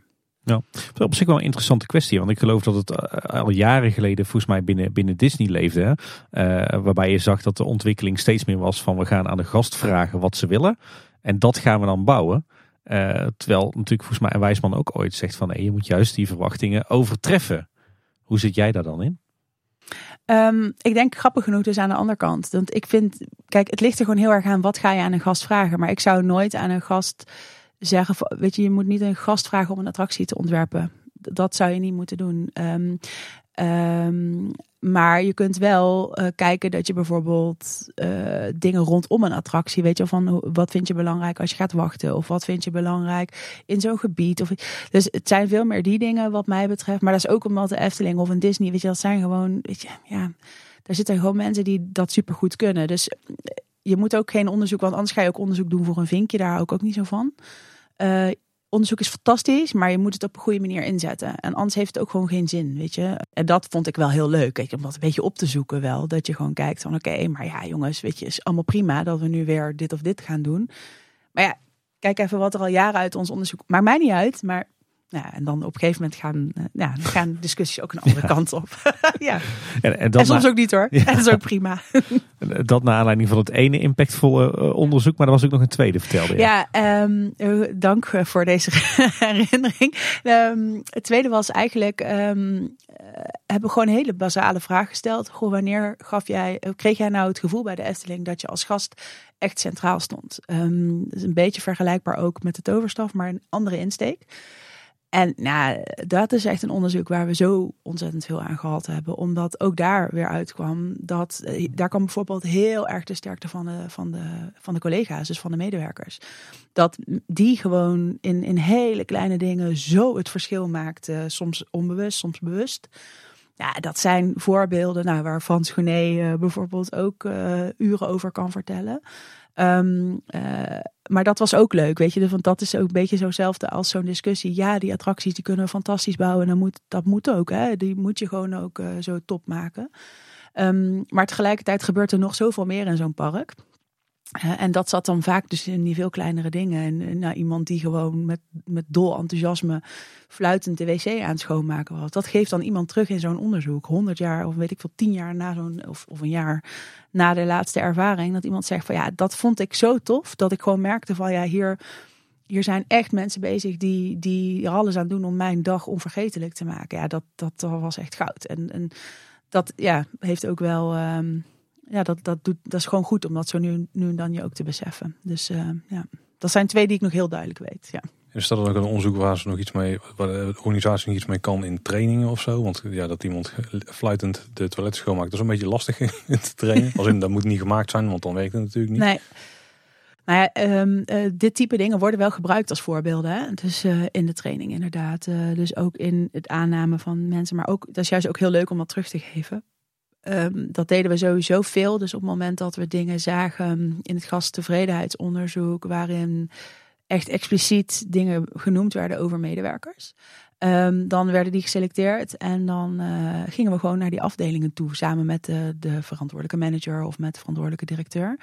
Um, nou, dan, uh, dan werd diegene echt in het zonnetje gezet. En dus zeg maar in zulke context werd het dan wel gebruikt. En ja, dat, dat is natuurlijk ook gewoon een, uh, een positieve. Um, ja, dan, dan gaat er een soort van sneeuwbal ontstaan.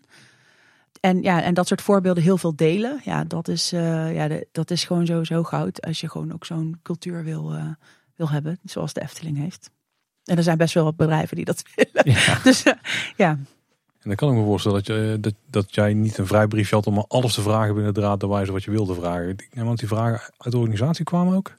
Zeker, ja. Dus, uh, dus uh, dat kon op verschillende manieren. Dus nou, een beetje zoals wat ik net toelichtte, uh, vaak uit de creatieve hoek. Hè. Dan werden er wel concepten getest, uh, mediaproducties, dat soort dingen. kwam vaak echt vanuit de organisatie.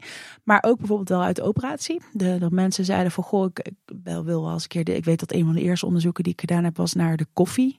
Hadden we nieuwe koffieapparaten en wilden ze ook graag weten hoe dat ging of zo. Ik weet het niet meer precies. Maar dus ook echt hele kleine onderzoekjes. Um, en ja, het was ook een beetje onze rol om te kijken van goh, wat kan wel, wat kan niet. Want sommige dingen ja, moet je ook een beetje uitkijken dat je niet misbruikt wordt.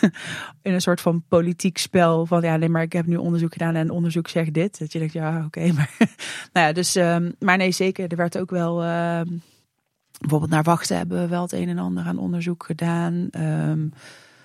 Uh, bij de mystery guest werd ook wel veel uh, vanuit de operatie omgevraagd. Ja, van alles joh. Ja. ja want dat, namelijk een van onze hobbysysteem is uh, dat wij als er weer een nieuw, meestal radenwijze onderzoek is, dus dat we daar gaan proberen te achterhalen. Wat was nou het idee? Of welke vraag leeft er in de organisatie waarom dit onderzoek wordt uitgezet? Nou, wat is de vraag achter de vraag? Oh, ja, precies. Goed. En in, in, heel veel gevallen, tenminste, we hebben een paar dingen wel kunnen merken. Want um, er is recent dus inmiddels ook alweer een paar jaar geleden, onderzoek geweest naar de toiletten binnen de Efteling. Nou, dat is natuurlijk een onderwerp wat ons enorm ligt. en uh, je ziet dan ook dat de afgelopen, ja, het afgelopen jaar eigenlijk, dat er best wel wat stappen in zijn gemaakt. En dat ook de nieuwe toiletten die er dan ontwikkeld worden, dat die ook weer een paar stapjes hoger gaan. Is misschien ook wel een soort van natuurlijke evolutie, maar je ziet wel, ja, er lijkt wel een soort van tijdlijn te tekenen te zijn van oké, okay, er, is een, er leeft een idee binnen, uh, binnen de organisatie, er wordt onderzoek naar gedaan, er wordt een plan gemaakt en dat wordt uitgevoerd. Ja, maar dat klopt ook, ja. Dat is zo. Het wordt echt heel serieus genomen. En, en, uh, en we hebben het net gehad over welke dingen niet zijn. Maar dit type dingen, ja, kijk, dit kan je perfect aan gasten vragen. Hè? Die kunnen je daar ook heel goed bij helpen. Want, um, en dan is het gewoon heel fijn dat je gewoon, ja, dat is toch een cadeau. Dat je 10.000 mensen hebt die gewoon met je mee willen denken. Ja, goed, die vullen het niet allemaal elke keer in hoor. Maar uh, ja, dat, dat, daar doe je gewoon heel veel inspiratie uit op, zeg maar. Dus uh, ja, dat is ook echt zo. Het wordt echt heel serieus genomen. Er is wel één uitzondering, Paul. Er wordt ook ieder jaar weer gevraagd naar het Lurk en Limoenhuis. maar dat is om uh, ideeën natuurlijk op te halen voor al die afstudeeronderzoeken en al die uh, stage. Zoals jij die langskomen, daar weer iets moois van te verzinnen. Over te verzinnen in ieder geval. Maar ik kan me dus voorstellen met daar in het achterhoofd, dat uh, dus niet het stageonderzoek en zo, Tim. Maar um, dat, dat je dat in ieder geval wij zo'n uh, tijdlijn kunnen tekenen.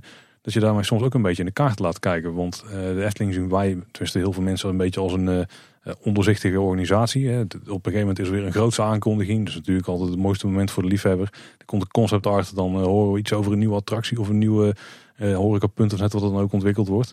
Maar door die onderzoeken krijg je daar al wel een soort van voorproefje van. Is dat niet iets wat schuurt ergens? Ja, dat is wel iets waar je, wat je in de gaten hield. Dus soms gingen we ook wel dingen, uh, checkten we met communicatie of, of wat dan ook. Uh, als we een beetje gevoel hadden dat het gevoelig werd. Maar de echte gevoelige dingen, dus de dingen die jij zo noemt, die werden vaak niet, sowieso niet groots onderzocht. Dan zou het al eerder uh, kwalitatief zijn in, in, een klein groepje. Maar dat zijn niet echt de typische onderzoeksonderwerpen, zeg maar. Uh, omdat dat toch iets is wat veel meer gewoon een keuze is die je als bedrijf maakt. Hè. Ik bedoel, ja, ik, ik hou ook erg van strategie. En sommige dingen moet je gewoon kiezen. Weet je, dat kun je wel honderd keer vragen of kun je honderd keer. Maar dan krijg je toch ik krijg toch elke keer weer een ander antwoord. En dit type dingen, daar zijn gewoon echt meer strategische keuzes. Ehm, maar inderdaad, ja, bij kleine dingen kan je dat zeker wel, eh, wel zo zien. Of ehm, eh, voor samenwerking hebben we bijvoorbeeld ook wel. Ik weet dat dat ook dat mensen dat ook heel raar vonden. Dat ze toen op een gegeven moment zeiden van goh, welke merken vind je nou passen, ook bij de Efteling. Uh, maar ja, dat heeft ons input gegeven om samenwerkingspartners te zoeken, bijvoorbeeld. Dus alleen ja, ik weet dat fans dat toen ook een beetje raar vonden. van waarom gaan ze me nu vragen of de Efteling en Jumbo een logische combi is of zo ja, dat was onder andere hierom. Ja. Daar, daar, hebben we wel een mening over. Maar goed, wanneer hebben we die niet?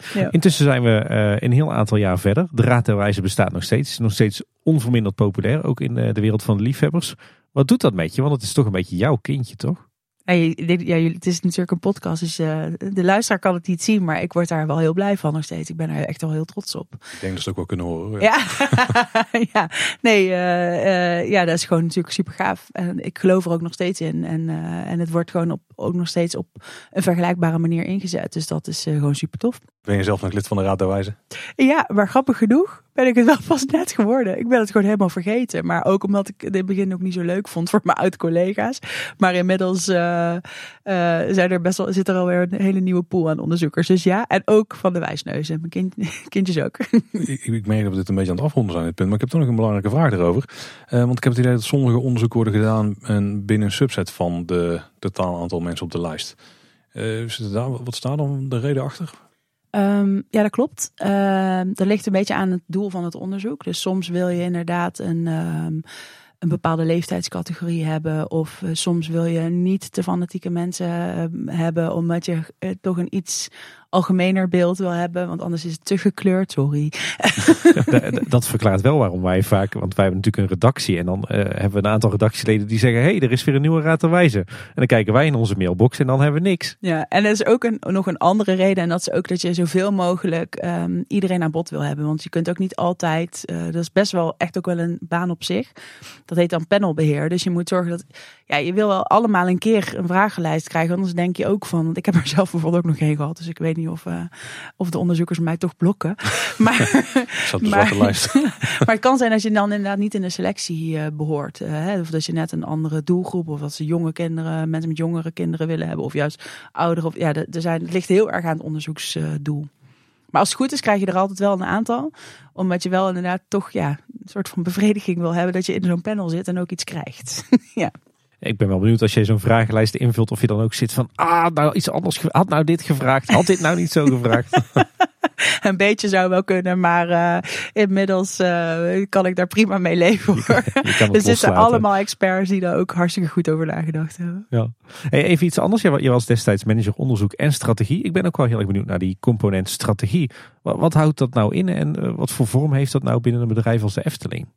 Ja, dat is een super brede vraag. Ik, ik um, uh, eigenlijk is het ook wel weer heel logisch, uh, want je hebt allerlei onderzoeken en daar komen resultaten uit. En uh, als je dat goed doet, dan zijn het niet alleen resultaten, maar dan komen er ook echt inzichten uit. En dat is met name als je wat langer kijkt of als je nou, bijvoorbeeld open antwoorden screent of nou, een bepaald type vragen stelt. En um, eigenlijk, nou ja, ik zei net al, ik ben vrij geleidelijk, is eigenlijk alles een soort van ontstaan, want het lijkt allemaal een soort van strategie, maar vaak waren juist dingen kwamen samen. En in dit geval was dat ook zo dat um, ik werkte toen, uh, op een gegeven moment was Karen van Berkel weg. Toen werd Fons de commercieel directeur. En Fons werd, zoals jullie weten, inmiddels op een gegeven moment ook algemeen directeur. Um, en eigenlijk evolueerde daarmee ook de vragen die wij kregen. Van niet alleen maar commerciëlere uitdagingen naar ook meer algemene uitdagingen. Um, en dus ja, gingen we met allerlei onderzoeksinzichten ja, ook uh, uh, de strategie mede vormgeven. Dus dat is een beetje ja, ik zei het net al, hè, soms werd ik gevraagd in het begin voor een concurrentieanalyse en, en dat soort dingen. Op een gegeven moment meekijken mee naar Raad van Commissarissen stukken, om daar een stukje over doelgroep en over markt te zeggen. En ja, langzamerhand ja, groeit dat zo en nou, krijgt dat wat meer vorm. Um, nou ja, en dat, ja, gaat alle kanten op, eerlijk gezegd. Dus het is, kan commerciële strategie zijn, prijzen meer uh, positioneringsvraagstukken, de meerjarenvisie. Ik weet dat Jonas ook bij jullie nou, die, die heeft in, in mijn team gezeten. Nou, we hebben, ik heb drie meerjarenvisies geschreven in mijn Efteling-tijd. Ehm, ja, dus we deden ook veel voorbereidend werk voor directieleden. Uh, nou ja, en de keuzes werden, dat heeft Jonas ook mooi verteld, die, die maakten wij natuurlijk niet. Maar je geeft wel richting. Uh, en nou, dat doe je met een mix van onderzoeksgegevens, externe gegevens. Vleug je gezond boerenverstand of komt dat er juist ja, niet aan uh, te pas? Ja, wel, zeker wel. Zeker wel. Want het, ja, strategie is volgens mij uh, is een combinatie van science en art. Dus ja, daar zit een hoop. je, je doet echt wel gedegen onderzoek en je, je, kijkt gedegen naar gegevens. Maar ja, er zit ook gewoon altijd ja, een stukje art in. Dus ook ja, richting of passend bij de tijdgeest of bij het type directie uh, wat er zit. En moet ik het dan zo voor me zien dat de kern van strategie echt een meerjarenvisie is van dit is onze doelgroep en daar moeten we de komende jaren hierin gaan investeren, want dit wil onze doelgroep? Of is dat breder? Nee, is wel breder. Ja. Dus je kijkt ook wel wat gebeurt er in de markt. Um, dat vind ik juist bij strategie belangrijk, want daar gaat hij ook weer een beetje van. Ik weet niet wat je moet vragen aan mensen, want met, ja, je moet ook zeker bij mijn jarenvisie natuurlijk wat langer kijken. En mensen kunnen dat niet altijd. Dus dat ook, zijn ook typisch dingen die je niet kan vragen. Maar je kunt wel zien van oké, dit is wat er in de wereld gebeurt, dit is wat er in de branche gebeurt. Nou ja, goed, um, het is niet alleen maar de branche. Dat is iets waar ik ook heel veel uh, voor gepleit heb altijd. Ja, het gaat, hem, het gaat niet om. Was het maar zo makkelijk dat mensen alleen maar in uh, Nederland uh, pretparken met elkaar vergeleken, of themaparken moet ik zeggen. Pretpark is eigenlijk niet een woord wat we gebruiken in de Efteling-context. Uh, maar ja, weet je, bioscopen worden ook spannender. Festivals kwamen op een gegeven moment op. Ja, weet je, dus je moet in dat concurrentieveld zitten. En dus moet je ook die dingen allemaal een beetje in de gaten houden, wat er gebeurt. En uh, bijvoorbeeld een vraag als, wat moeten we met virtual reality? Zou dat ook iets kunnen zijn wat de afdeling strategie bekijkt? Ja, dat is wel iets waar, dat type dingen kwamen wel op ons bordje. Of dat namen we mee uh, in inderdaad strategiedagen van, voor, voor de raad van bestuur of voor de raad van commissaris. Dat we zeiden van, goh, weet je, we zien deze technologische ontwikkelingen en nou ja, um, dan werd daar een investeringskalender al dan niet op aangepast. Of, maar bijvoorbeeld ook duurzaamheid, weet je, is ook zoiets wat, maar ook diversiteit. En uh, dat zijn allemaal dingen ja, waar we toen destijds al uh, ook al mee bezig waren en nog steeds. Want, uh, want heel concrete recente ontwikkeling, het, het algehele rookverbod. Is dat nou ook zo'n strategische kwestie waar je als, als afdelingsstrategie ook wat van vindt? Of is dat echt een operationeel detail?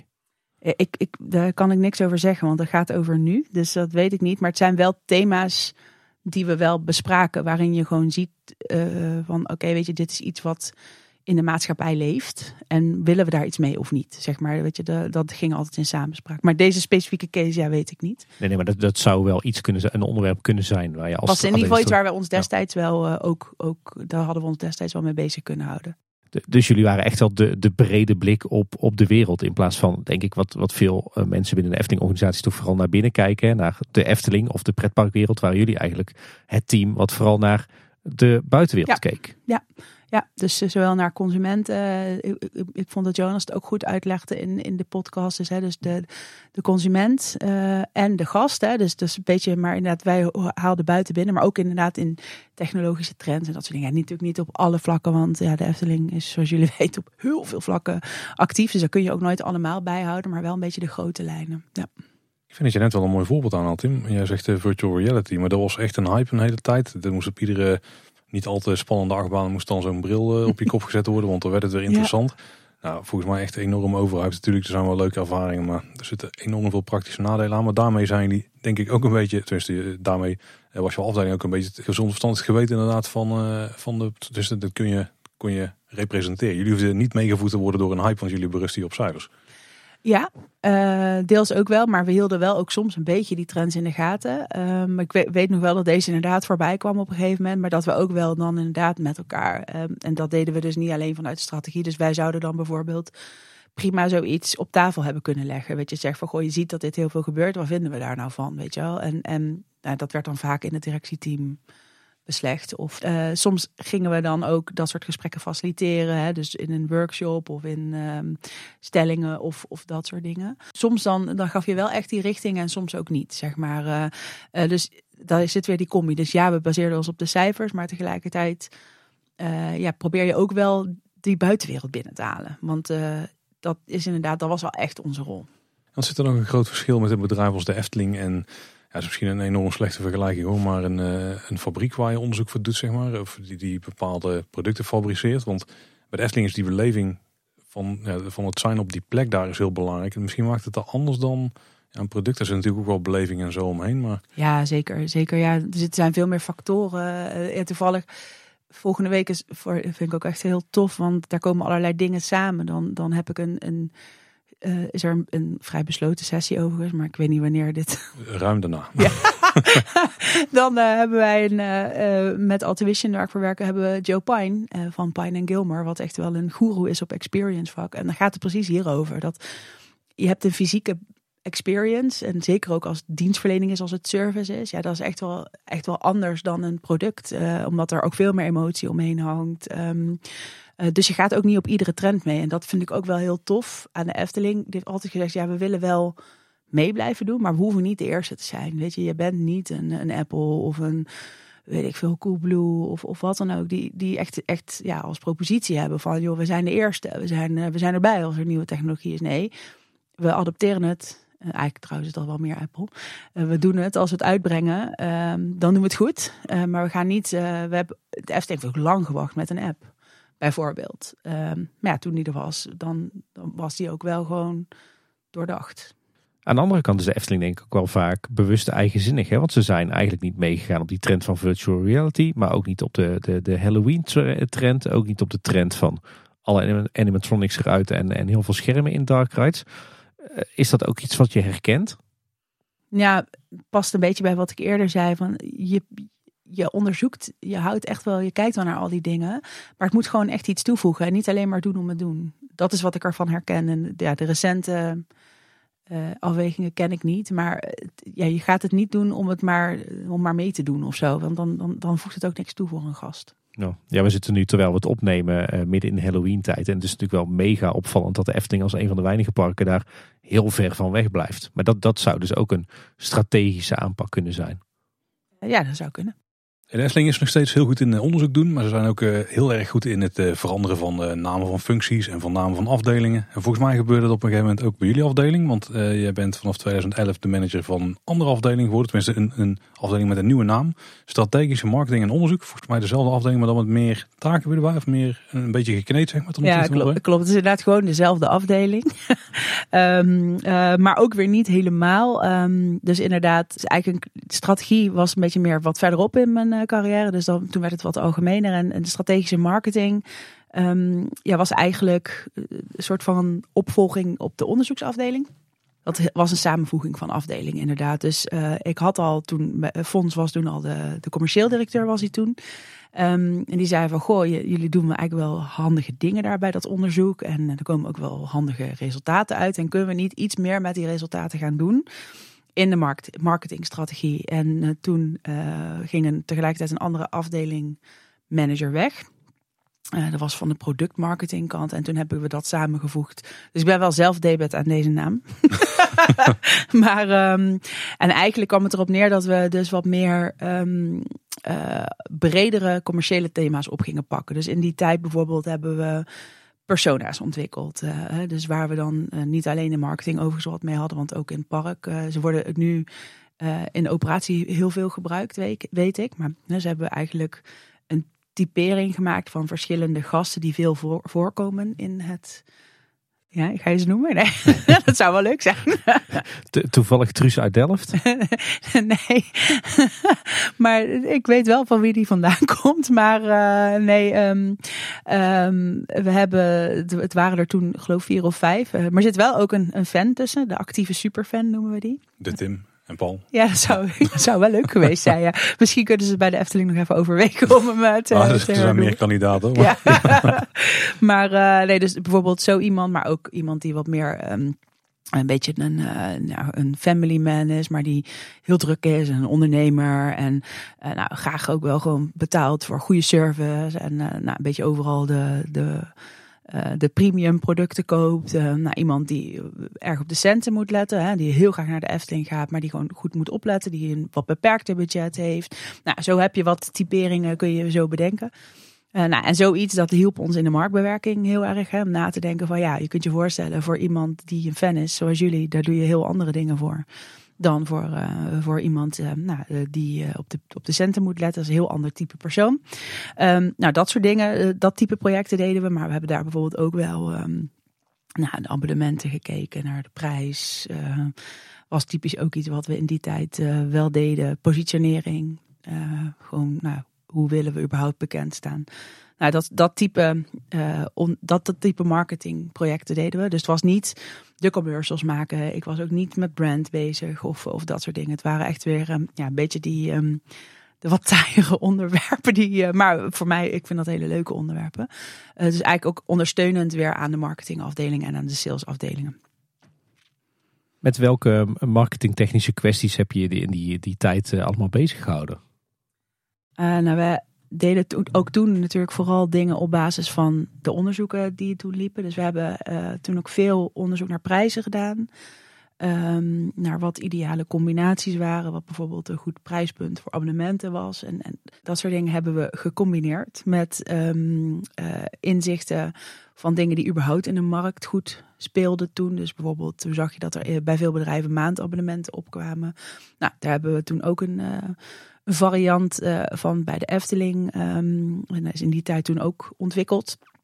Ja, en bijvoorbeeld in die tijd, uit die tijd dateert ook uh, het oud en nieuw uh, specifieke evenement. Dus je moet een beetje naar dat soort dingen kijken. Dus dan hebben we naar, naar marktbehoeftes gekeken, onderzoeksresultaten en ook gekeken naar of er dan misschien nog interessante combinaties te maken waren voor de Efteling.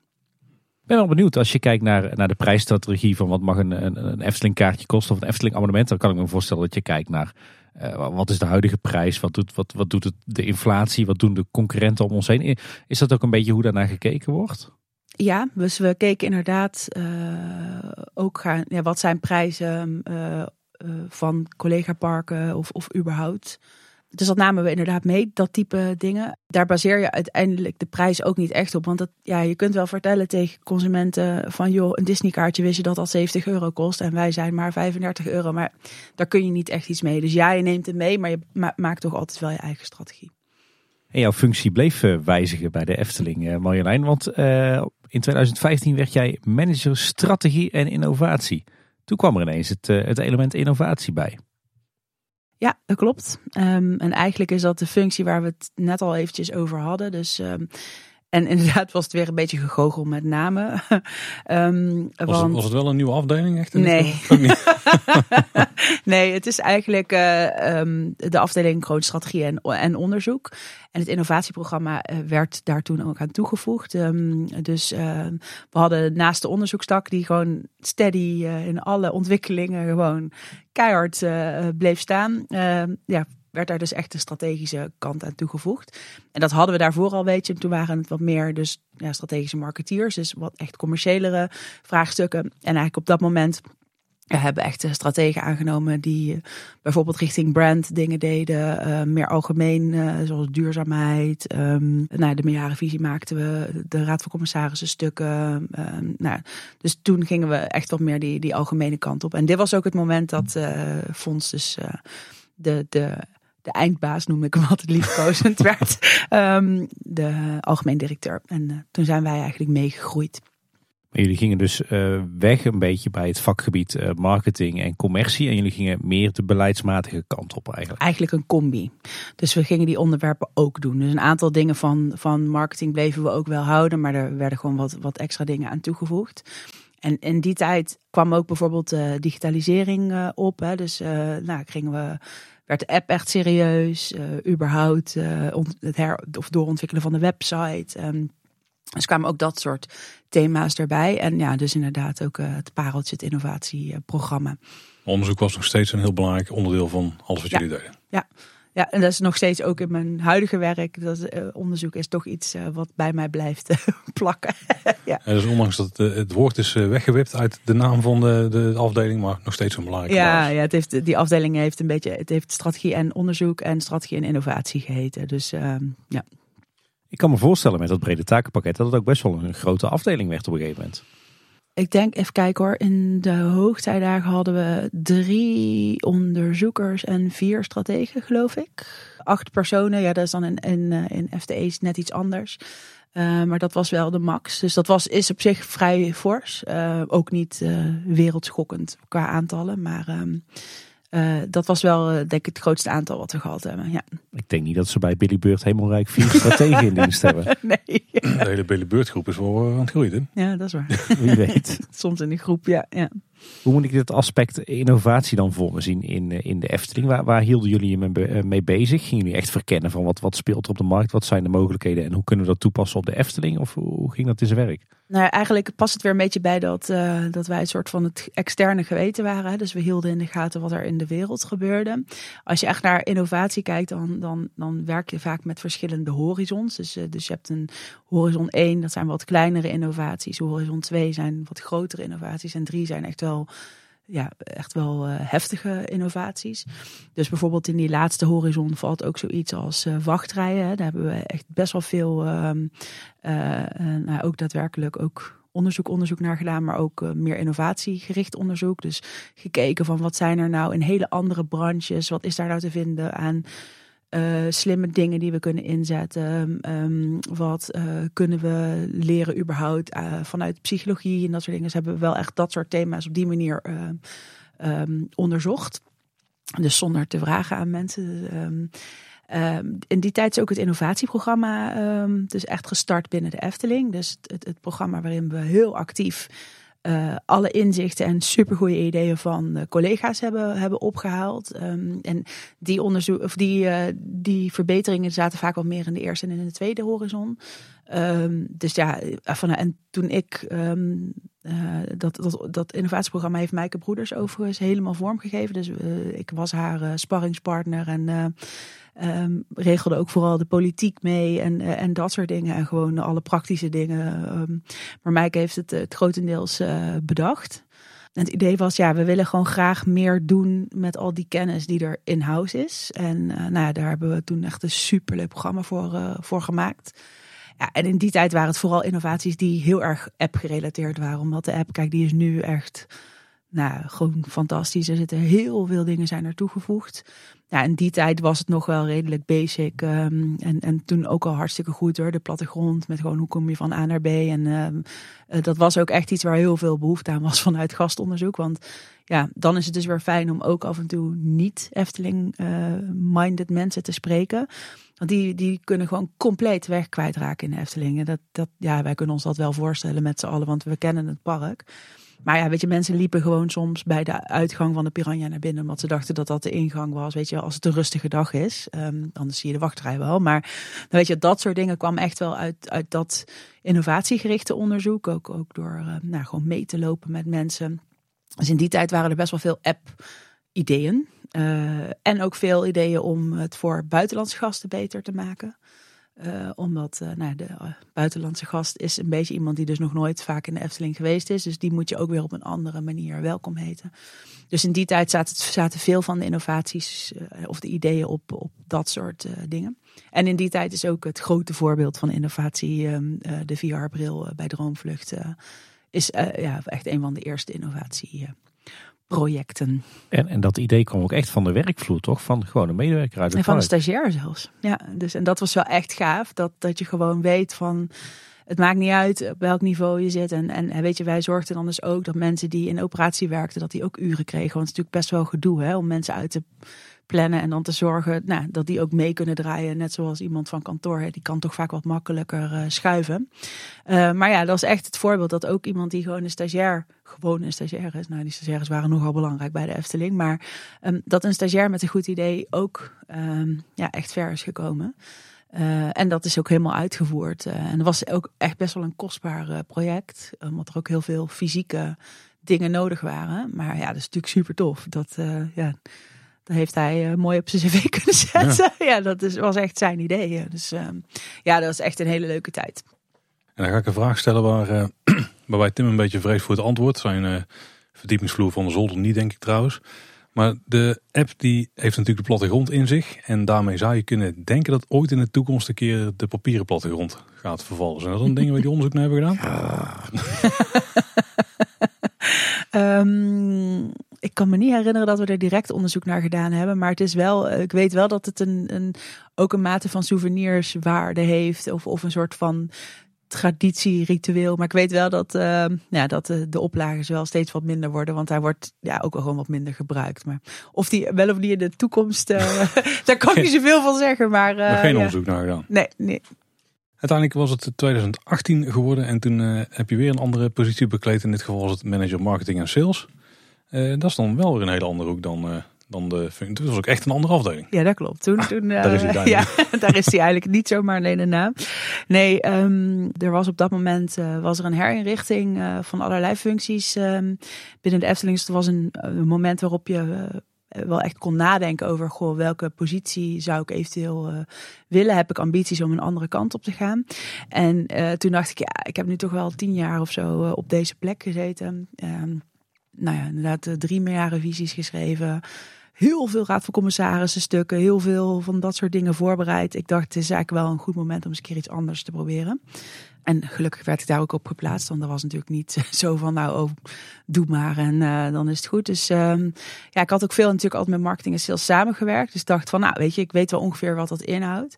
Uh, maar ja, dat, dat bleek echt geen goede match. Dus um, ik, vond, ik vind het heel leuk om met marketing en sales mensen te werken. Maar ik ben niet een marketing of een sales persoon. En daar kwamen we toen wel een beetje achter. Of niet een beetje, daar kwamen we gewoon achter.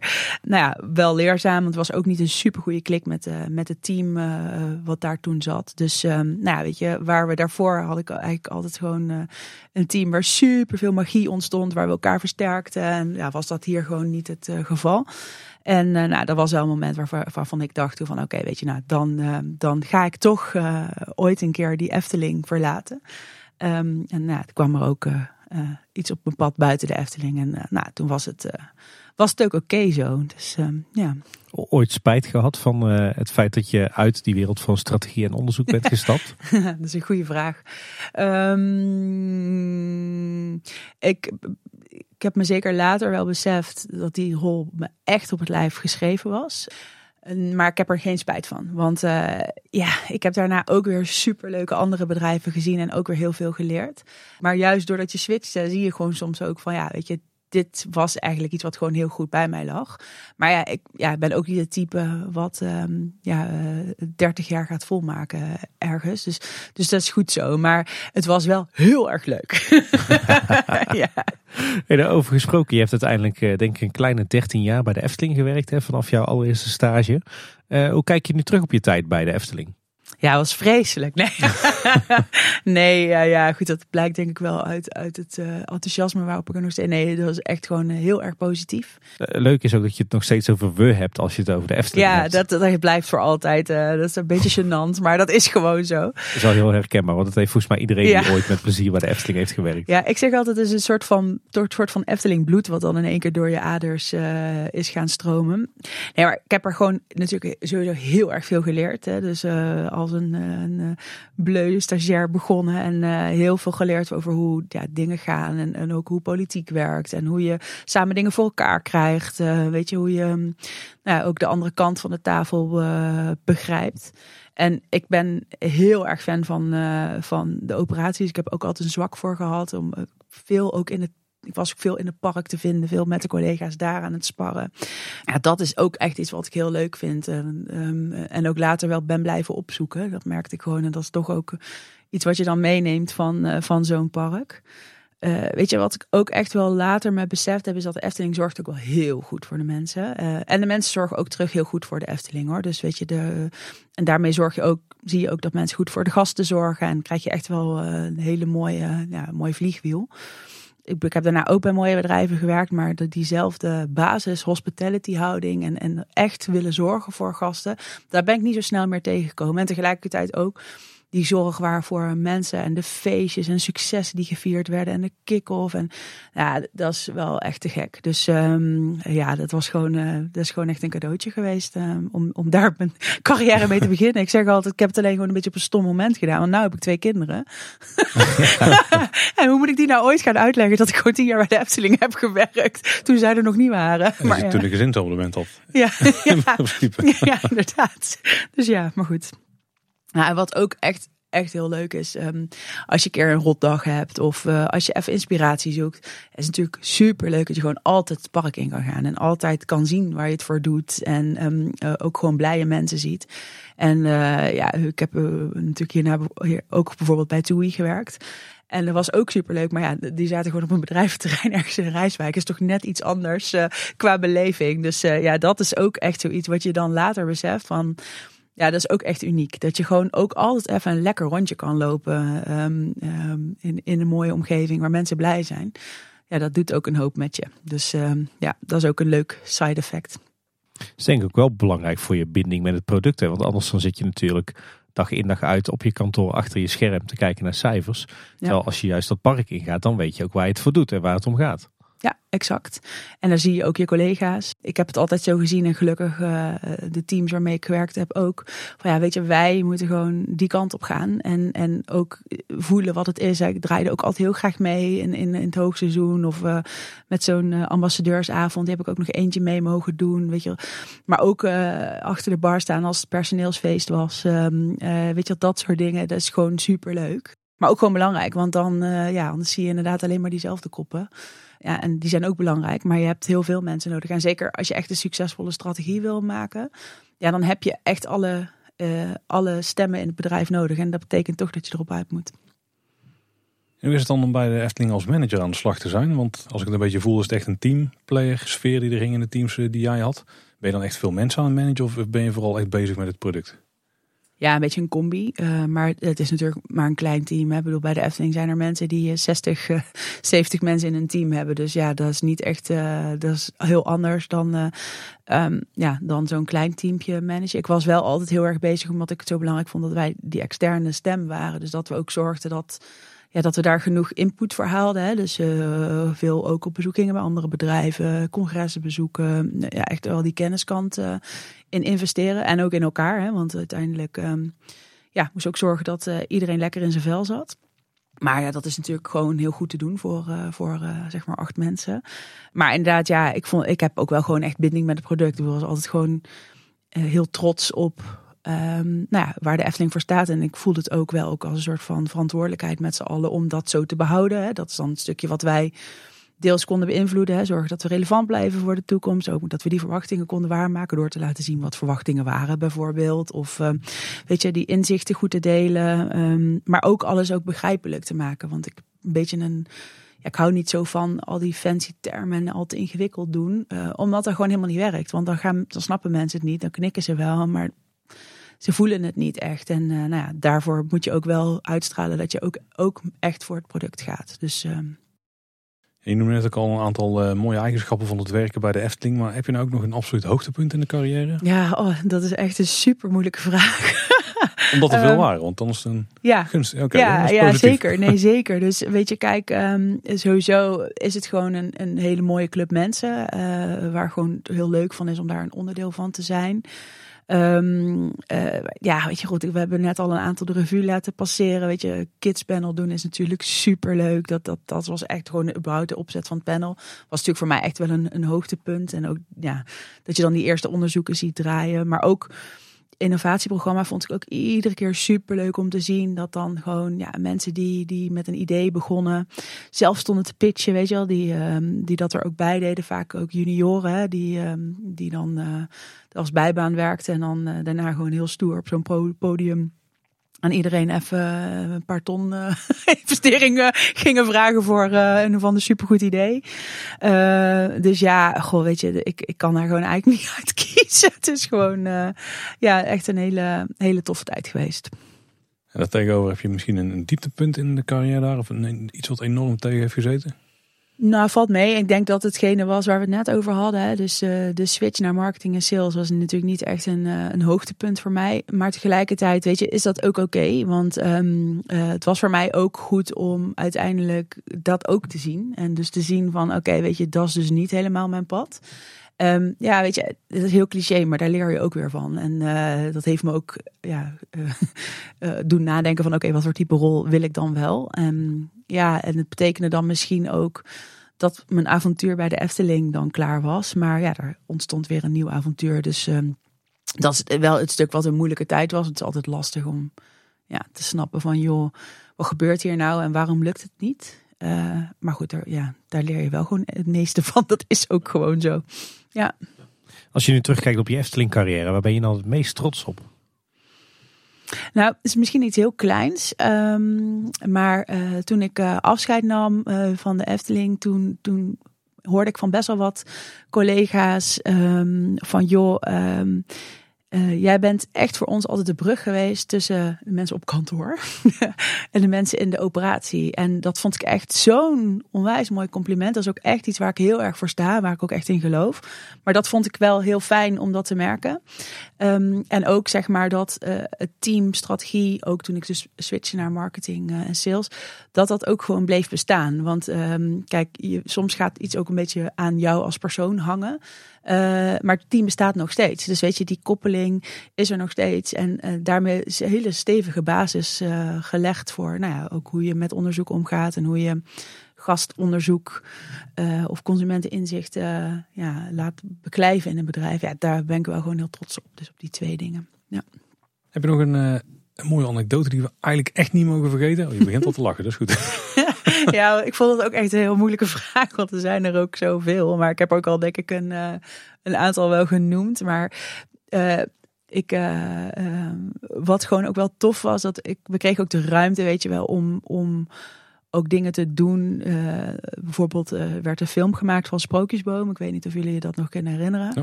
En die film hebben wij, toen zeiden we gewoon, ja, god, dan werd, kwam ook de vraag, zouden we die kunnen testen? Want dan kan er toch, kijk, je kunt natuurlijk niet heel die, die film omgooien. Um, maar uh, ja, je kunt wel nog tweaken. En toen zeiden ja, daar kunnen we wel, maar uh, oké. Um, ja, maar dan moeten we toch eigenlijk wel gewoon, die kunnen we toch niet gaan testen in zo'n kamertje, want dat is toch anders. Ja, kunnen we dan niet gewoon een bioscoopzaal afhuren? Nou ja, ja, waarom niet? Nou, toen hebben we dus gewoon dat ding getest met ja, een hele zaal vol met kinderen. En, en weet je, dat zijn wel van die dingen dat je denkt, ja, dat kon allemaal gewoon. Dus dat is echt wel heel, echt wel heel tof. En ja, een andere die ook wel gewoon leuk is om te melden is, um, uh, want ik, ik zei er straks wel van ja, we zijn niet zo mega, maar ik ben wel mega Disney uh, opgevoed. dus we hebben alle films gekeken en dat soort dingen. En er lopen nog wel een paar meer Disney, nou ja, fans is een, is een groot woord, hoewel hetgene wat ik nu ga vertellen bevestigt dat ik een grote fan ben. Um, ik ben um, privé op vakantie geweest met uh, drie collega's van de Efteling. Namelijk met uh, Koen Bertes en met uh, Vivian Schoos, ik weet niet of jullie kennen, en met Sander de Bruin. en, die, die, kennen we allemaal. Die kennen ja? jullie wel. Ja, ja. En daar hebben we ja, eigenlijk gewoon de Disney Park in Azië in een week bezocht. Zo. Ja, dat was wel vrij fanatiek. maar dat is wel echt iets, ja, dat, dat is echt wel, dat je denkt, ja, dat zou ik nooit gedacht hebben. Dat zou ik nu ook, ook ja, de kans is niet zo groot dat het ooit nog een keer gebeurt. Maar dat was wel, was wel te gek. En, um, en ook een heel leuk gezelschap met allemaal hele verschillende perspectieven. Dus het had prima ook een werktrip kunnen zijn. Maar uh, we hebben hem uh, toch echt zelf uh, helemaal afgelegd. Als ik zo jullie reisprogramma hoor en ik, uh, ik hoor wie erbij was, dan heb, kan ik me wel een voorstelling maken van ja. hoe die reis eruit zag. was vrij intens, ja. was uh, heel hardcore, ja, ja, denk ja, ik. Ja, dat was hij zeker. En laat ik het erop houden dat, nou, dat de dames in dit geval ook echt hebben moeten vechten voor wat tijd om ook, ook misschien sushi te eten in Japan en zo. en ook misschien nog iets van Tokio te zien. Maar, maar dat was ook daar maar juist heel leuk, ja. Ja. En daarna heb je drie weken moeten revalideren. Ja, dat kwam zo een beetje op neer. Ja.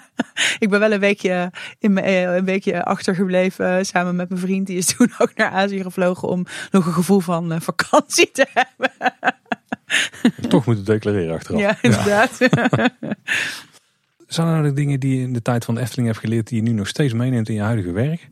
Nou, ik denk uh, ja, een aantal dingen. Um, waar we het net over hadden, dat als je zegt, hé, hey, ik wil als bedrijf klantgericht zijn en ik wil mijn gast centraal stellen, dat betekent ook dat je uh, ook echt iets moet doen aan de medewerkerkant. Dat gaat echt hand in hand en dat is wel iets wat ik echt heb gemerkt bij de Efteling, dat dat, dat, dat helpt. Uh, en dat het ook, uh, dat betekent niet alleen maar in leuke dingen doen en feestjes. Ja, dat is heel belangrijk voor de cultuur, maar het heeft ook te maken met uh, enerzijds duidelijk zijn en ook tegelijkertijd heel veel vrijheid geven. Hè. Dus mensen bij de Efteling weten echt wel wat hun opdracht is. Maar krijgen ook de ruimte om ja, gewoon zelf dingen te doen. Hè. Dingen op te lossen met gasten. En dat is vaak iets wat heel veel andere organisaties echt zich niet kunnen voorstellen. Maar wat wel gewoon heel goed werkt. Dus dat is iets wat ik uh, ja, echt regelmatig terugkoppel aan bedrijven dat dat echt kan. En sowieso merk ik dat ik een hele creatieve basis heb meegekregen. En dat helpt ook, zeker als je wat taaie dingen rondom strategie moet doen, dan vanuit metaforen denken of toch een keer iets geks doen. Of um, dan haal je mensen een beetje uit hun uh, dagelijkse context en dan kom je vaak tot veel betere resultaten. Dus, uh, dus dat is iets wat ik ook heel veel uh, doe, zeker als er wat meer innovatie gevraagd wordt van een, van een vraagstuk. Nou ja, goed, mijn stokpaardje al een beetje kwalitatief onderzoek. Dus ja, die data, top, top, top, neem het allemaal mee. Maar ja, stel alsjeblieft ook eens wat waarom vragen. En neem eens wat tijd om te praten met mensen of, of dat soort dingen. Dat, ja, dat uh, is helaas ook niet altijd zo uh, gebruikelijk. Want ja, anders dan ja, heb je gewoon alleen maar een bak aan gegevens. En dan kom je niet echt tot de inzichtenkant. Um, en grappig genoeg ook best wel wat inzicht over wachten. En over wachtschij, problematiek. Want als je erover nadenkt, dan heb je echt heel vaak te maken met wachten. Of met, met in, in heel veel settings. Dus um, daar merk ik ook van, weet je, dat, dat bijvoorbeeld het nut van informatievoorziening uh, rondom wachten. Of, of hoe je het anders kan doen. Dus het is ja, grappig genoeg, uh, neem ik daar ook nog best wel wat van mee. Uh, ja. ja. Ja. Je, zei dus straks dat jullie vanuit de Efteling wel eens bij andere bedrijven waren gaan kijken van hoe pakken ze hier het wachten aan. Ik moet toch gelijk denken aan Schiphol een paar jaar terug toen het daar één grote puinhoop was. Uh, maar het grappige is dus dat in alle berichtgeving rond die wachtrijen op Schiphol, dat iedereen het had over Efteling wachtrijen. Het Efteling effect, ja, ja, ja. Overal als er ergens maar van die uh, slangen zijn, zeg maar, dan, eh, dan, dan het is helemaal een soort van één op één uh, connotatie. Ja, dat klopt, dat klopt. Dus uh, de Schiphol zijn we niet gaan kijken toen als inspiratie. nee. Dat was wel het moment geweest trouwens om de meandering in te voeren in het Nederlands lexicon. Maar dat is niet helemaal gelukkig. Ja, in, in mijn hoofd is dat gewoon een normaal Nederlands woord. Ja, ja, dat weet ik. Maar, maar niet voor iedereen, denk ik. Nee, meeste mensen die niet. hey, en als we hem even omdraaien. Jij, jij hebt natuurlijk een universitaire wetenschappelijke uh, achtergrond. Wat bracht jij de Efteling daarmee? Want dat is natuurlijk ook uh, niet gemeengoed in de Efteling-organisatie. dat zou je ze daar moeten vragen, zou ik zeggen. Um, ik, ik denk ja, uh, met name dat dat, dat, dat onderzoekstuk, hè, dus onderzoeks begrijpelijk en toegankelijk maken. Hè, dus enerzijds zorgen dat het op een goede manier gedaan werd. Uh, maar ook wel vooral zorgen dat het ook begrijpelijk maakte. Zeg maar. Dat is denk ik wel een beetje waar mijn uh, sweet spot zit. ja, ja. En dan de vraag waarvan ik weet dat het onmogelijk is om alle namen te noemen die, je, die je bent tegengekomen. Zijn er mensen die jij enorm dankbaar bent in de tijd dat je bij de Efteling hebt rondgelopen? Of mensen die nog even een keer wil noemen die misschien niet altijd uh, de meest bekende namen zijn uit de, de Efteling organisatie? Dat team uh, waar echt, uh, het strategie- en onderzoekteam. Dus uh, ik heb er al een paar stiekem genoemd. Meike Broeders, Bart Kleijsen, ehm, Jonas, die jullie kennen, Jonas Rietbergen. Maar ook Sharon Hellings. is echt een hele stille kracht die onwijs goed kwalitatief onderzoek doet. Lieke Overkamp, um, die het hele kwantitatieve stuk mee heeft. Hey, Lieke van Heel heet ze, heette ze toen, maar Um, ja, die heeft ook onderzoeken eh, echt naar een hoger niveau getild. Um, Carolien geldt hetzelfde voor. Carolien Govers, die werkt nog wel bij de Efteling. En die is ook iets anders gaan doen, maar die heeft ook weer allerlei nieuwe dingen toegevoegd aan onderzoek. Dat zijn echt wel ja, mensen die niet zo snel, dat zeiden we ook wel zeker. Dus het nadeel van onze afdeling is dat we redelijk aan de achterkant zitten. Dus mensen zien het niet zo snel. Uh, maar er wordt inderdaad een, een hoop werk verzet. Um, ook Janine van de Goorberg, die werkt ook nu nog wel bij de Efteling. Maar heeft ook heel veel rondom die prijzen en allemaal van die taaie uitzoekklussen uh, gedaan.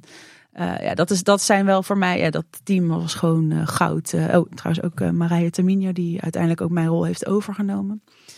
nou, dat was echt een topteam. Dus weet je, dat, ja, heel veel dingen ja, dat ging gewoon super makkelijk, omdat we gewoon voor alle inzichten wel, uh, voor alle dingen wel experts hadden. Uh, ja, en ook wel gewoon, uh, het is een beetje cliché, maar wel directieleden. Dat je die je krijgt, je moet ook wel dankbaar zijn voor mensen waar je kansen voor krijgt. Dat je de, ik mocht heel veel freestylen van, uh, ik kreeg ook gewoon heel veel ruimte van fonds. Daar heb ik gewoon met heel veel plezier altijd mee gewerkt. Um, Maar ook Koen Bertes, Koen Sanders, Olaf, ehm, nou ja, Karin van Berkel noemde ik daar straks al. Die heeft me ooit gezegd van, goh, jij moet maar eens even dat eigen clubje gaan doen. Nou, dat, is natuurlijk fijn. Dat is toch één iemand die dat een keer moet, moet inzien.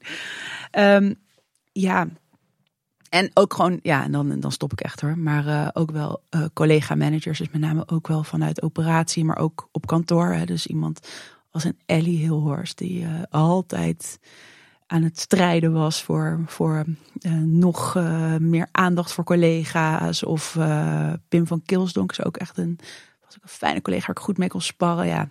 Alle operatiemaatjes, ja man, hou op. Ik heb zoveel mensen, en het, maar het is echt gemeend. Ik kan gewoon daar helemaal niet eens een lijst van maken, want het zijn er zoveel.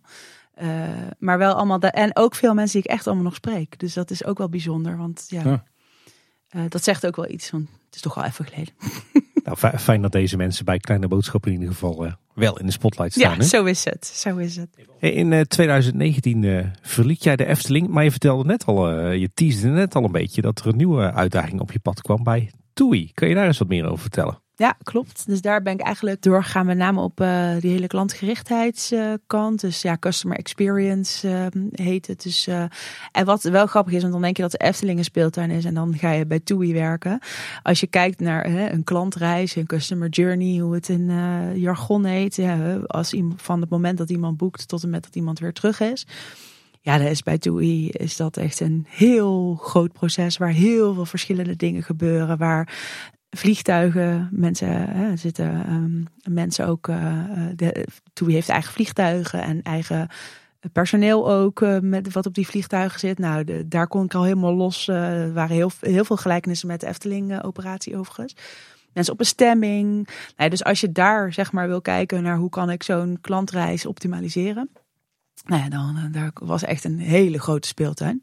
Uh, uh, maar wel ook een hele grote organisatie tegelijkertijd, want heel veel facetten. Ja. ja, want voor mensen die TUI niet kennen, TUI is een reisorganisatie. Ja, ja TUI is een, uh, een reisorganisatie um, in Nederland bekend. Ook met name bijvoorbeeld Arke hebben ze ooit overgenomen. TUI is van origine Duits, dus het is een internationaal bedrijf. Uh, maar inderdaad, een, een, reisorganisatie die ja, bekend staat ook om uh, nou, dat er ook mensen op bestemming zijn. En uh, nou ja, veel pakketreizen, met name naar de zon. Maar ook stedentrips en van alles nog wat. Je kunt er echt eigenlijk iedere vakantie wel boeken.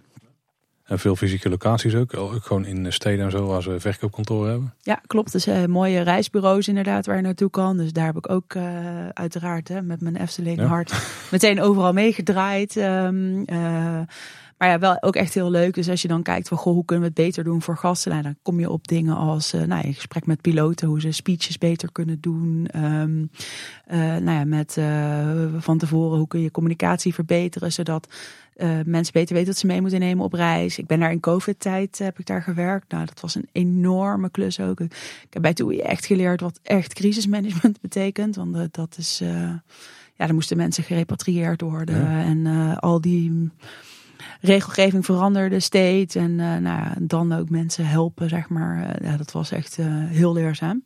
Pittige tijd voor TUI. nou, voor mij was het wel heel leerzaam als persoon. Hoe, hoe, kwam je dan eigenlijk bij TUI terecht?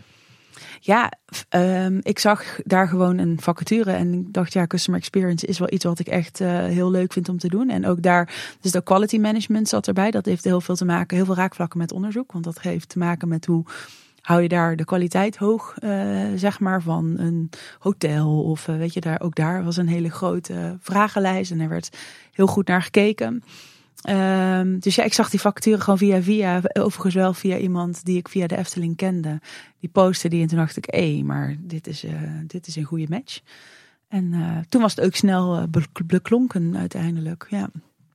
Wat waren de dingen waar je daar in het algemeen mee bezig hield? Um, nou, grappig genoeg heb ik daar ook uh, kwalitatief onderzoek geïntroduceerd. ja, dat verbaast jullie nu inmiddels nee, niet meer. De raad en reizen. ja. Reizigers, ja, dat bekt toch niet zo lekker. Ja. nee, het is, we hebben geen TUI panel opgericht, maar wel, um, nou ja, wel ook uh, echt consumenten opgezocht. Want uh, dat vond ik uh, ja, ook wel heel fijn, want er is heel veel data bij, bij TUI bekend.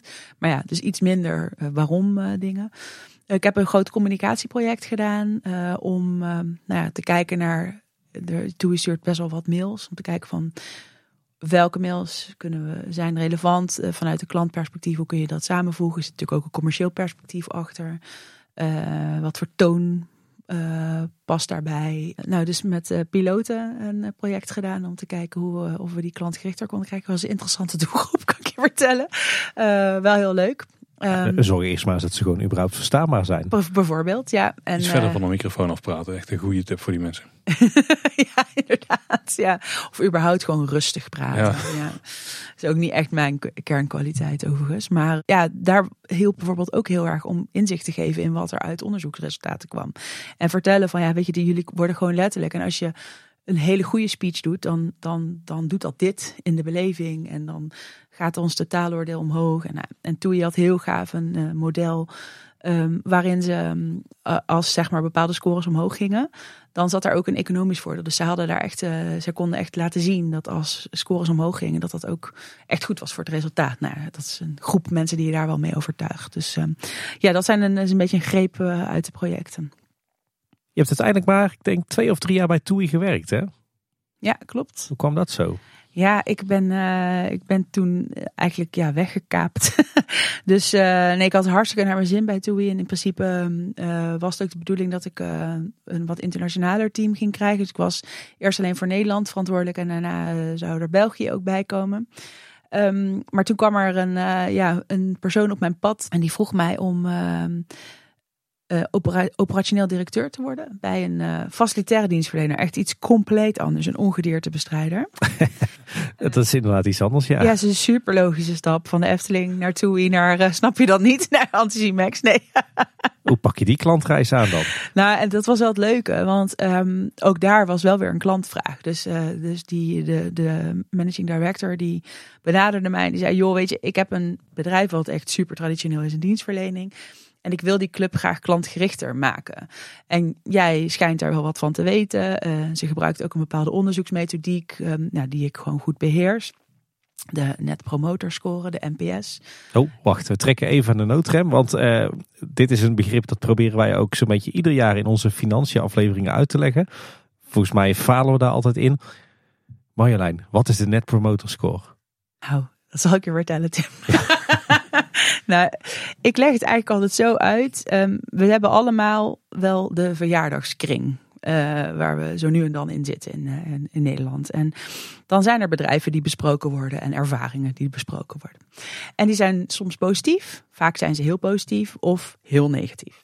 Uh, dus als ik het naar de Efteling trek, dan is het van, oh, ik ben bij de Efteling geweest, echt weer super leuk. En oh man, en die paddenstoel en fantastisch. En ik zie mijn hele jeugd en ik was daar zelf ook. Nou goed, er zijn mensen die promotors zijn. En je hebt mensen die zeggen, joh, ik was bij de Efteling en ik heb er zo lang moeten wachten. En weet je dat ik wel gewoon 400 euro heb uitgegeven voor helemaal niks en parkeren was. Nou, dat zijn mensen, dat zijn detractors. Dus je hebt een één vraag uh, in een onderzoek wat je stelt en dat is de vraag: in hoeverre zou jij dit bedrijf aanbevelen? Kom je vaak tegen. Um, dus als jij um, die vraag ziet, dan zie je daar ook een 10-puntschaal. Dus dan kun je een cijfer geven van 0 tot met 10. Als jij een, of een 11-puntschaal, sorry. Volgens mij kan je ook een 0 geven. Als je een 0 tot met 6 geeft, dan ben je dus een detractor. Dus iemand die actief afraadt om naar een bedrijf te gaan of om een dienst af te nemen. Als je een 9 of een 10 geeft, dan ben je een promotor. Uh, en dan ga je dus mensen aanbevelen om naar de Efteling toe te gaan. Een 7 of een 8 wordt niet meegenomen. Want dan ben je passief. Ja, met een 8 vind ik dat niet altijd. Zeker in Nederland geven we een 8 ook al. Dat vind ja, ik ook al vrij goed. Maar... Een van de grootste kritiekpunten inderdaad op de NPS-score. Want de score uh, bereken je door de 9 en de 10, dus percentage 9 en 10, af te halen van mensen die 0 tot met 6 geven. Stel, je hebt 60%, dus als je kijkt naar die scores, ze geven 60% van de mensen geeft een 9 of een 10. En 10% geeft een 0 tot en met een 6. Dan is je NPS 60 min 10, 50. Uiteindelijk kan je ook hebben dat het omgekeerd is. Dus een NPS-score kan in het beste geval 100% zijn en in het slechtste geval min 100. Dus het ligt eraan hoe het aan, ja, wat het percentage mensen is wat heel positief is. Dus een, een promotor versus een detractor. Actief aanraden of afraden. Um, en het idee is dat je alleen maar iets aanbeveelt als, het echt, als je echt extreem positief bent. Uh, uh, en afraden is als je echt heel negatief bent. Dus een passieveling, dus een 8 is voor ons best goed. Maar in de praktijk leert het wel zo dat als je echt heel enthousiast bent, dat je toch gauw een 9 of een 10 geeft. Ja, ik heb ook wel eens begrepen dat het echt iets typisch Nederlands is. Dat, uh, dat wij niet zomaar een 10 geven, maar dat een 9 echt al ongeveer het beste is wat je uit de Nederlander kunt trekken als iets moet beoordelen. Terwijl in de Verenigde Staten dan is het al heel gauw een 10 als het gewoon... Amazing. Ja, als het gewoon wel prima is, zeg maar. Ja, dat klopt. Wist jij dat dat de reden is dat het internationale testfiliaal van de IKEA in Delft zit? Nee? Oh, dat wist ik ook niet. Nee, de, de, in Delft zit een, uh, een IKEA-vestiging, maar dat is niet van IKEA Nederland, die is van IKEA Internationaal. En dat komt omdat de Nederlander uh, twee, uh, dat er twee dingen typisch Nederlands zijn. A, we zijn heel erg kritisch en B, we spreken ons daar ook over uit. Dus daarom is de IKEA in Delft het testfiliaal van IKEA Internationaal. Hmm, ook wat geleerd. Over een sidestep uh, gesproken. Ja, want ik, ik zit ook te denken dat een 6 is, uh, vind ik dan ook niet eens heel slecht zeg maar. Maar dan ben je dus al een detractor, dus een, een actieve afrader. Ja. ja, volgens die theorie. Er zitten inderdaad wel wat um, internationale verschillen. Hè? Dus er zijn wel, bijvoorbeeld Belgen zijn ook heel kritisch. Maar in het geval van de Efteling zijn ze echt heel positief. Dus in principe geldt dat voor iedereen. En het fijne is dat het een internationale manier is om te meten. En iedereen stelt die vraag op dezelfde manier, waardoor je in theorie kan benchmarken. Maar wel als je hem echt op, de, op deze manier doet. Dus als je een NPS-purist bent, dan doe je echt de 9's en de 10 min de 0 tot en met 6, zeg maar. Um, maar je hebt ook wel bedrijven die dan toch een 8 pakken of wat dan ook. Maar goed, dan ga je een beetje sjoemelen. Want het is echt wel dat je gewoon echt super enthousiast bent of je bent gewoon negatief, zeg maar. Maar ik neem aan dat je die NPS-score ook kan differentiëren op afkomst. Zeker ja, als je, je kunt uh, vaak helemaal losgaan natuurlijk. Dus, um, uh, dus ja, je weet, kijk, je moet de score van de Efteling niet vergelijken met die van Disney. Um, maar tegelijkertijd is het ook zo. En, en dan heb je meteen wel alle criticasters bij, bij de lurven. Bijvoorbeeld Carglass heeft een hele goede NPS-score. nou, en dan denk je van, nou, hoe spannend kan het zijn? Dus het gaat er wel echt om of jij uh, gewoon echt iets goed doet richting de klant, zeg maar. Dus dat klanten echt actief verrast worden. Dat ze denken van, nou, die service was gewoon zo goed. Um, dus Carglass is een, uh, ja, die, heeft een, die had een tijd lang ook een hogere NPS-score dan, uh, dan de Efteling. Ik weet niet hoe dat nu uh, ligt ten opzichte van elkaar. Dus ja, het, het, gaat er wel echt om dat mensen gewoon intens enthousiast worden van je project. En, en wat is een beetje een waarde die je nastreeft als bedrijf? Is een beetje afhankelijk van de branche waar je in zit. Hm. Want er zijn branches die al heel blij zijn als ze überhaupt een positieve score hebben. Lees verzekeringen, banken. Uh, Gevangenissen. Dat, ja. dat zijn traditioneel wel bedrijven die, ja, waar mensen over het algemeen niet zo dol enthousiast over zijn. Ook daar zijn weer hele positieve uitschieters bijvoorbeeld. Maar een beetje de top of the bill. Uh, die zitten wel rond de 80, 70, 80, 60. Dat soort scores. Oké. Okay. En de Efteling zat erbij. Toen ik er werkte in ieder geval. ja, kijk. En dat, dat was een van de dingen waar je dus, want dan moeten we even terug naar het, naar ja. het draadje begonnen.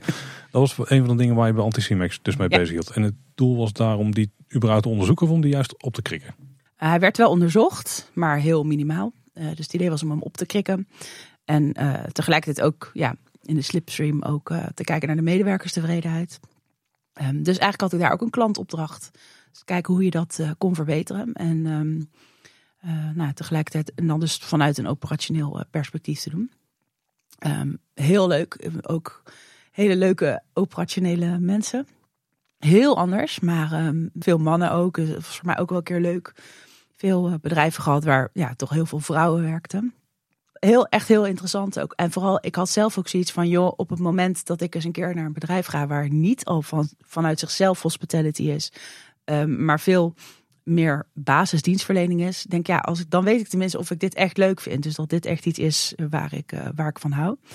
Nou, uiteindelijk uh, is uh, Anticimex ook een bedrijf wat private equity achtergrond heeft. Um, en ik merkte toch wel dat ik, dat ik daar niet zo goed mee klik.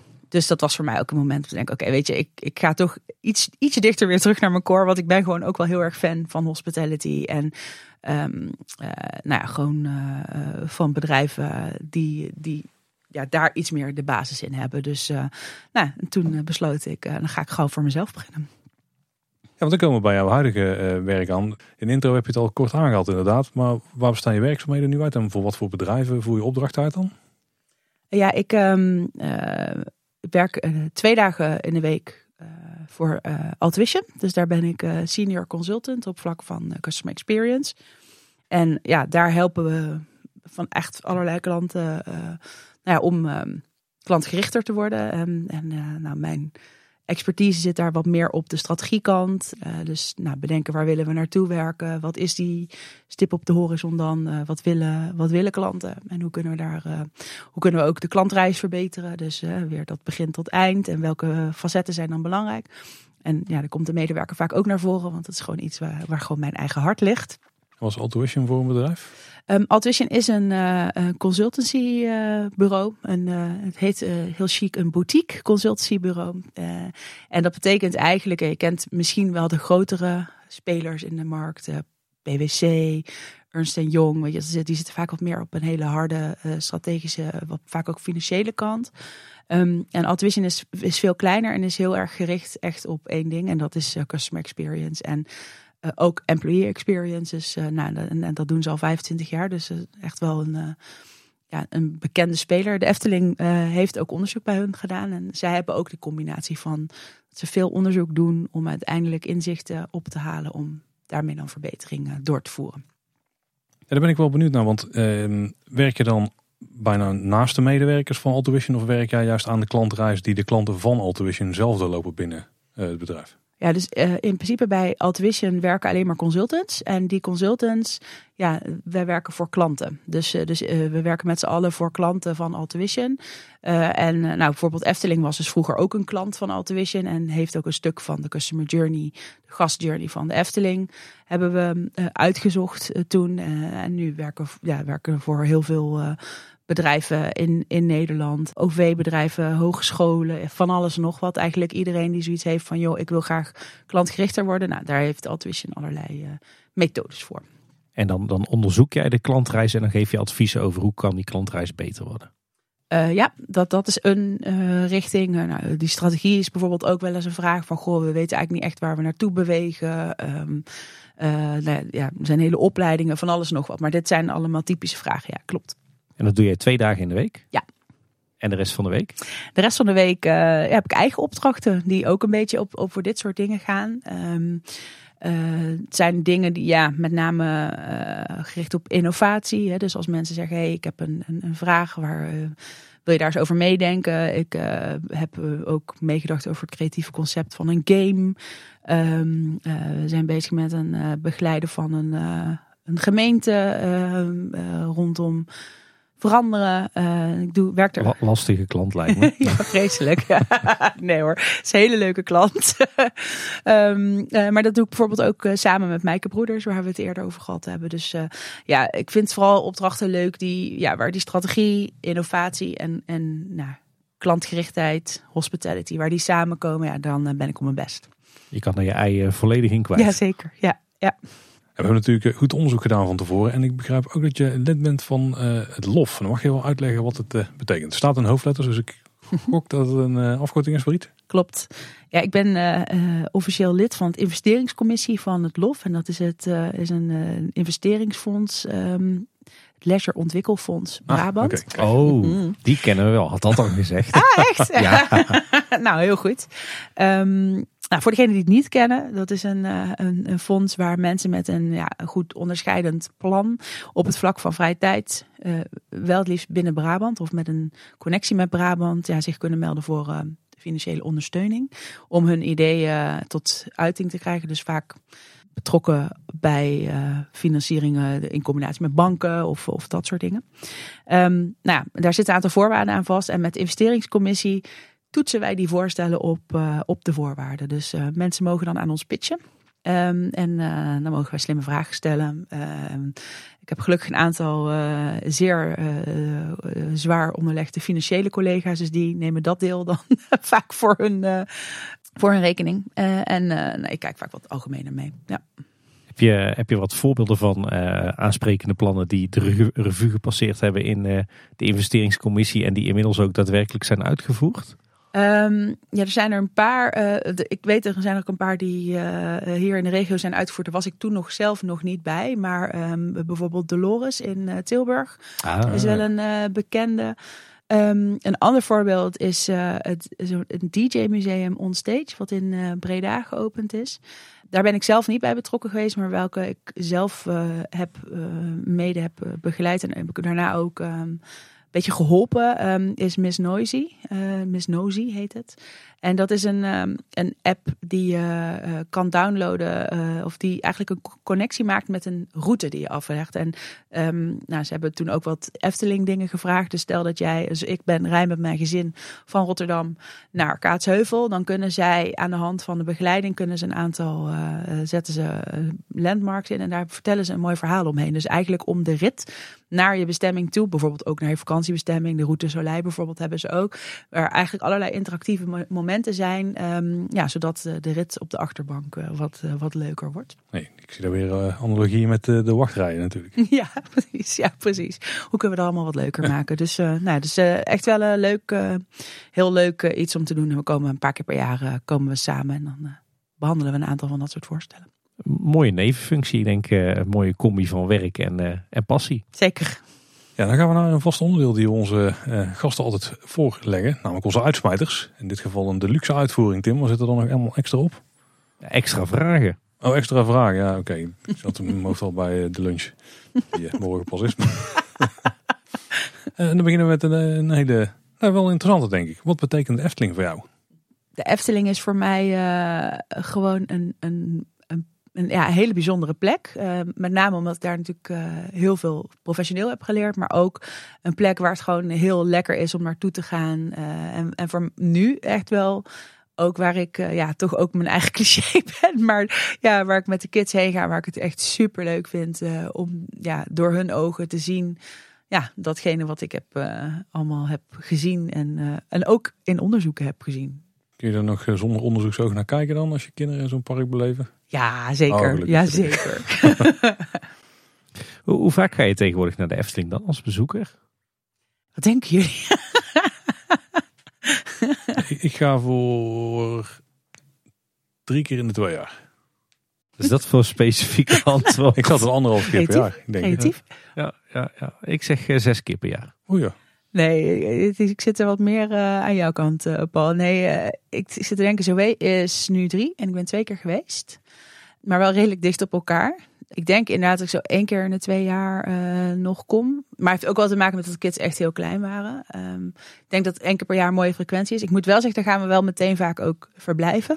Ah. Uh, omdat ik dat uh, ja, gewoon echt super fijn vind voor de totale beleving. en zeker met kleine kindjes. Dus, ja. dus je zit nog wel een beetje in de persona Truus. Als jij haar Truus wil noemen, noemen we haar Truus, joh. Als je dan naar de Efteling gaat, hoe ziet dan een typische Eftelingse dag er voor jullie uit? Um, nou, het liefste uh, inderdaad zijn het dus twee dagen. Uh, of, nou, ik vind Bosrijk eigenlijk nog wel het allerleukste. Maar goed, dat um, dus sinds de personeelskorting eraf is, moet, moet ik daar wat langer over nadenken of we dat ook doen. Maar dan is het wel een beetje ontspannen aankomen. Dus dat je niet heftig direct om tien uur bij de poort staat. Dus zeg even rond de, rond de lunch of zo, rond middag aankomen. En ehm, ja, dan zou ik toch zeggen, uh, liefste toch wel richting de droomvlucht. een beetje die hoek als eerste pakken. Omdat ik ook weet uh, dat kids dat heel leuk vinden. Nou, we zijn natuurlijk nu echt uren in het, uh, in het Sprookjesbos zoet. En dat vind ik wel ook echt heel leuk om dat, met de kids te zien. Ja, ik vind dat toch wel eten. Ja, bij Polles is natuurlijk gewoon wel echt leuk. ook qua, qua beleving, maar ook lekker op het terras is dat ook wel prima dat zit er bij ons ook altijd wel in. Een momentje dat we even denken van nou, het is wel even goed geweest. Want dat is wel heel relaxed van dat je het park heel goed kent. Je loopt toch wel ontspannen rond. Omdat ik denk, nou, ik hoef niet alles ehm, te doen. En een beetje afhankelijk van, ja, als we inderdaad meerdere dagen zijn, dan pak je daarna een keer die... Uh, de wat meer uh, heftige kant gaan we de ruigrijk kant op. Uh, ik ben wel heel groot fan van Joris en de Draak. Dus die doe ik wel heel graag. Ja, en ik, ik, ja, ik vind Aquanura toch ook wel echt, als dat even lukt, pak ik die mee. Nu zijn de kindjes wat ouder, dus dan lukt het ook wat makkelijker. Heel vaak de vroege, vroege voorstelling, zoals jullie zullen begrijpen. Maar uh, Ja, dat, uh, dat zijn wel een soort van uh, paar kerndingen die. Uh, ja, en met de kinderen kom, ontkomen komen we natuurlijk ook niet aan carnavalfestival, bedenk ik me nu. Het is niet per se mijn persoonlijke favoriet, maar ja, dat, vind, dat is nou wel echt iets waarvan je denkt, ja, dat vinden die kids zo leuk en dan is het voor mij ook prima. Ja. Bij de slapen bij Bosrijk zijn het wel heel herkenbare dagen. Ja. En ze groeien vanzelf over die liefde voor carnavalfestival oh, heen. Hoor. gelukkig. een klein beetje sturing. Ja. Hey, wat maakt de Efteling voor jou zo bijzonder? Nou, ik, ik vind, uh, weet je, de echte aandacht uh, voor de kwaliteit en voor de details en uh, de liefde die erin zit, die, die voel je natuurlijk sowieso wel. Ik weet ook echt nog hoe hard over elke, elk stukje park nagedacht wordt. Um, maar ook toch echt wel de collega's. ja, nou, dat zijn natuurlijk nu niet meer mijn collega's, maar de mensen die, die, er, die er dag in de dag uitstaan. En met heel vaak ook met heel veel plezier. En ja, ik kom er natuurlijk nu nog wel een aantal ook tegen. Dus dat is voor mij ook leuk. Maar het begint inmiddels ook wel wat minder te worden. Maar uh, ja, weet je, het is gewoon super leuk om, om, daar voel je gewoon die energie. Dus die twee dingen maken voor mij wel de Efteling ook echt wel anders dan andere parken. dan ben ik ook wel benieuwd wat jij dan echt Eftelings vindt. Wel fijn dat we een keer echt aan uh, deze vraag kunnen stellen aan iemand die universitair is opgeleid. ja, precies. dat is precies wat je nodig hebt. Ja. Oh. Is daar ooit onderzoek naar gedaan? Ja. Echt, oh ja, daar is zeker ook onderzoek naar gedaan. Ik denk toch wel dat oog voor de details. Ik denk dat dat wel, wel echt Efteling maakt. Ja, ik denk dat ik dat. Maar ook, nee, toch ook de natuurlijke omgeving. Want, um, nou goed, ik ben ook wel eens in een ander park geweest. En dat kan ik echt wel missen in andere parken. Ja, dat ook wel een mooie combinatie is van twee factoren die je eigenlijk verder bijna nergens ziet. Klopt. Ja. ja. Eindelijk antwoord op deze prangende vraag. Het is wel ook echt iets wat mensen actief terugkoppelen in het onderzoek. Dat die natuurlijke omgeving iets is wat je niet zo snel ergens anders ziet. Als we dan een, beetje gaan, misschien een beetje gaan dagdromen, maar we jou dan misschien geïnformeerd. Heb je nog een wens of een toekomstbeeld? Misschien wel een droombeeld voor de Efteling in de toekomst? Oeh. waar hoop je dat de Efteling in 2050 staat? Nou, inderdaad. Uh, ik hoop een kaatsheuvel. Maar... Ja, dat dat wel zo blijft. Nou, uh, ik, ik vind, uh, ik zou zo'n mooie familie-ride. Ik, ik hoop dat die er tegen die tijd nog, nog wel ergens eentje, ik weet niet waar. Maar uh, ik vind dat toch wel heel tof. Ik vind dat de Efteling dat wel echt heel goed doet. Dus dat zou, dat zou, ik, wel, dat zou ik wel echt dromen. Dat dat ja, en ja, ik vind ook, uh, ja, de verblijfdingen gun ik uh, gewoon iedereen ook. Dus als daar een beetje, ja, ik vind het heel tof ook het, het vijf sterren hotel. Die diversiteit zou ik ook tof vinden als dat een beetje erin blijft. Met verschillende prijsniveaus en dat soort dingen. Ja, we hebben natuurlijk al de, de, hele tijd gehad over alles wat Efteling goed doet. Maar ik ga hem toch, toch aan je stellen. Is er nou ook iets wat de Efteling wat jou betreft op dit moment niet goed doet? Ik heb daar niet genoeg zicht op, denk ik. Er zijn vast honderd dingen. Nou ja, ik zou, nou ja, dat is misschien nog wel een goede. En echt gewoon fijn restaurant. Uh, Polles blijft wel een soort van de enige optie. En ik hou eigenlijk helemaal niet van pannenkoeken. dus ik zou eigenlijk wel zo, echt zo'n soort van uh, tweede, um, gewoon echt fijne plek die echt ook een soort beleving is. Ja, dat zou ik, uh, dat wens ik de Efteling ook nog wel toe. Als we een beetje vaart maken met het hotel, dan komt hij er hopelijk aan. Zo is Binnen nu een 1, 2 of 3 jaar. Ja. ja. Laten we het daar maar weer uh, in een nieuwsaflevering over gaan hebben. Hey, dan gaan we naar, uh, naar onze echte uitsmijters. Dus de bedoeling dat je ze snel beantwoordt, maar goed, dat lukt meestal niemand. Uh, wat, wat, is voor jou het mooiste plekje in de Efteling? Mm, ik denk Bosrijk. Ja, die mogen we goedkeuren. We moeten er binnen de wereld van Efteling van gaan maken, denk ik. Ik snap hem wel hoor. Ik snap hem wel. Ja. ja. ik vind het echt een heel fijne plek altijd om te zijn. Ik, ik droom er altijd van dat ik daar gewoon mijn huis heb staan. Ja. Heb je ook een favoriete attractie binnen de Efteling? Of Bosrijk? um, toch Droomvlucht. En die kwam al zo vaak voor ook bij die, eh, die onderzoeken. Ja. Heeft daar geholpen, denk je? Of was, zat er ook al Nee, dat was al voor die tijd. Omdat ik me gewoon nog heel goed kan herinneren dat ik daar voor de eerste keer zelf in ging. Dat vond ik zo magisch. En ik vind het wel heel leuk dat er ook nog heel veel zelf in te vullen is in Droomvlucht. Dus dat, uh, ja. Zijn er nou dingen in de Efteling die je meer bent gaan waarderen... doordat die in onderzoeken bijvoorbeeld omhoog kwamen, dat die zo bijzonder waren? Ik denk misschien het Sprookjesbos wel omdat ik, um, zeker toen ik bij de Efteling werkte, had ik natuurlijk zelf geen kinderen. Ik nam wel heel vaak neefjes, nichtjes en zo mee. Um, maar dat, dat hele generatie-effect en van meerdere dingen, dat, dat is wel echt iets wat ik heel erg vaak in, in het onderzoek zag terugkomen. Dus ik denk eigenlijk het Sprookjesbos, dat waardeerde ik op zich altijd al wel. Maar dat ben ik wel een soort van dubbel gaan waarderen of zo. Mooi. Ja. ja.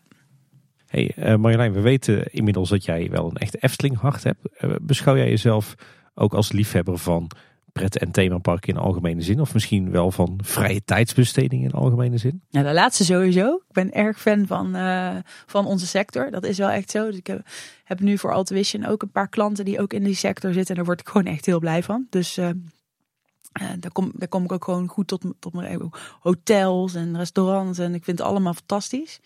Uh, dus daar zeker van. Um, ik denk, omdat je gewoon zo lang in die branche hebt meegelopen, dat je ook automatisch een, uh, wel een liefhebber wordt van pret- en themaparken. Maar ik wel, ik ben sowieso wel Disney-fan. Dus, dus dat wel. Maar ja, het is niet dat ik daar ook allemaal heel erg vaak naartoe ga. Dus een, ja, het is wel een liefhebber, maar misschien meer gewoon echt vanuit mijn werkervaring. Ja. Ja, ja. En als we dan, dan toch even focussen op die pret- en themaparken. Wat is dan je favoriete park buiten de Efteling? Dat moet haast een Disneypark ja, zijn dan. Ja. ja, ik denk dat is toch wel echt Disney. Mm, maar dan wel uh, niet Parijs. Ik denk Tokio, Disney Tokio. Maar dat is ook een beetje omdat ik het gewoon... Ik vind die parken gewoon heel tof, omdat je daar ook een stedentrip aan toe kan voegen. Dus daar komt een beetje zeg maar mijn, mijn hele gespleten persoonlijkheid samen. Ja. En dan Tokyo Disneyland of Tokyo Disney Sea? Ja, wel land. Want dat is toch wel lekker. Uh, ik weet dat uh, andere is een beetje het experimentele park. Maar ik ben dan wel gewoon een echte zakker voor gewoon traditioneel Disney. Hoewel Shanghai natuurlijk ook wel erg vet was. Heb je ook een favoriete attractie buiten de Efteling? Mogelijk in een van die Disneyparken? Waarschijnlijk in een van die Disneyparken. Ja, cool. Uh, ik vind Fantasieland trouwens ook heel leuk. Eindelijk iemand die het snapt. Ja, dank je. ja, um, oeh, misschien zit daar wel. Uh... Ja, als je naar de Dark Rides gaat kijken, daar dan. Uh... Nee, nee, nee. Wat dat past uw verhaal. Nee. Ik dacht, dat ga je zeggen, dan moet het toch de Hollywood Tour zijn. Maar. nee. Ik denk, nee, ja, jeetje dat ik daar zo lang over na moet denken. Maar natuurlijk, de Pirates in Shanghai. Hoe kan Shanghai, ik het vergeten? Oh, ja, dat is een hele, ja. Hoe kan ik hem vergeten? Ja, nee, die, uh, ja, dat, dat is echt, ja, ik geloof dat we daar acht keer in geweest zijn of zo. ja, dat was echt heel tof. Niet, Ja. niet Mystic Manor?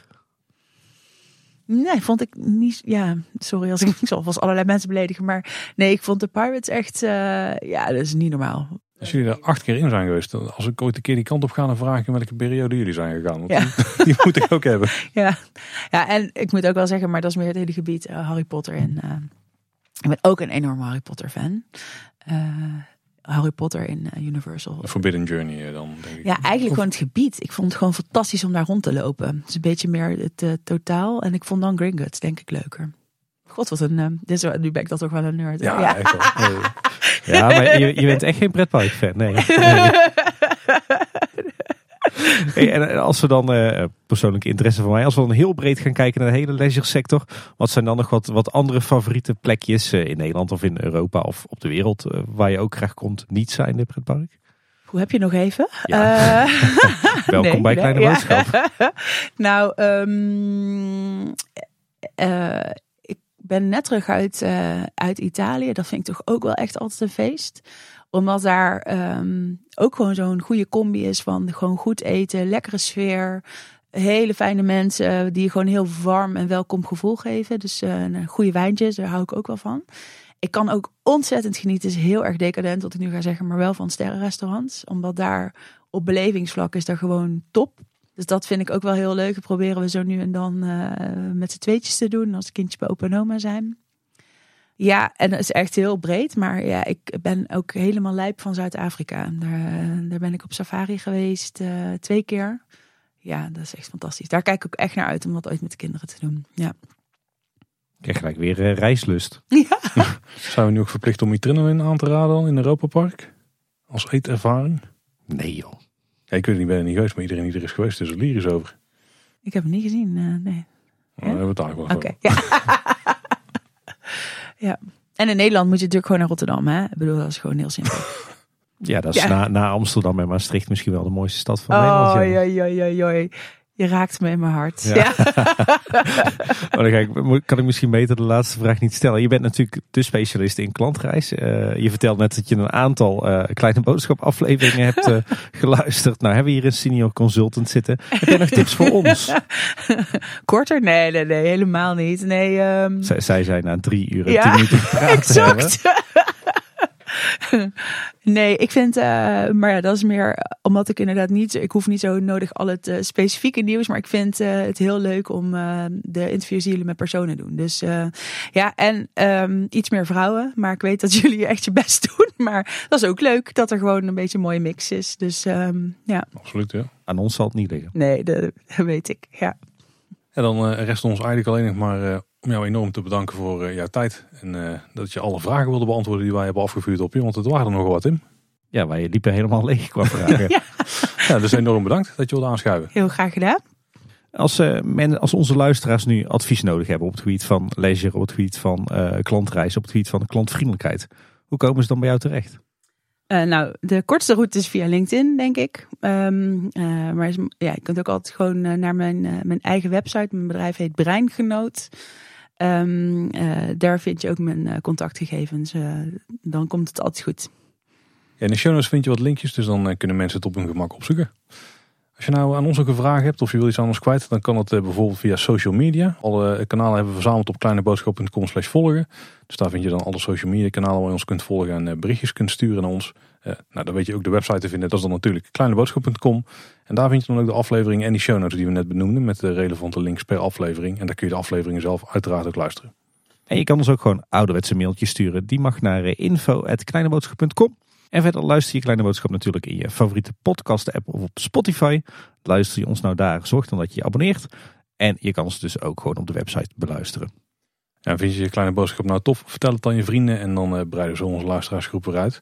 In dit geval heb je mensen die misschien iets hebben met onderzoek of die daarin geïnteresseerd zijn. Nou, dan is dit denk ik wel een topaflevering om te tippen. Ook om een idee te krijgen van wat voor carrièrepad je dan kunt doorlopen. Want uh, Marjolein, die van jou is wel enorm interessant. En hij is nog niet afgelopen trouwens, dus u weet zit weer over een aantal jaar weer. Aflevering 788. Ja, dat zou, zou zomaar kunnen. ja, nogmaals hartstikke dank dat je wil aanschuiven. Heel graag gedaan. En luisteraars, dat was weer voor deze week. Bedankt voor het luisteren. Tot de volgende keer. En houdoe. Houdoe. Hey, de groeten.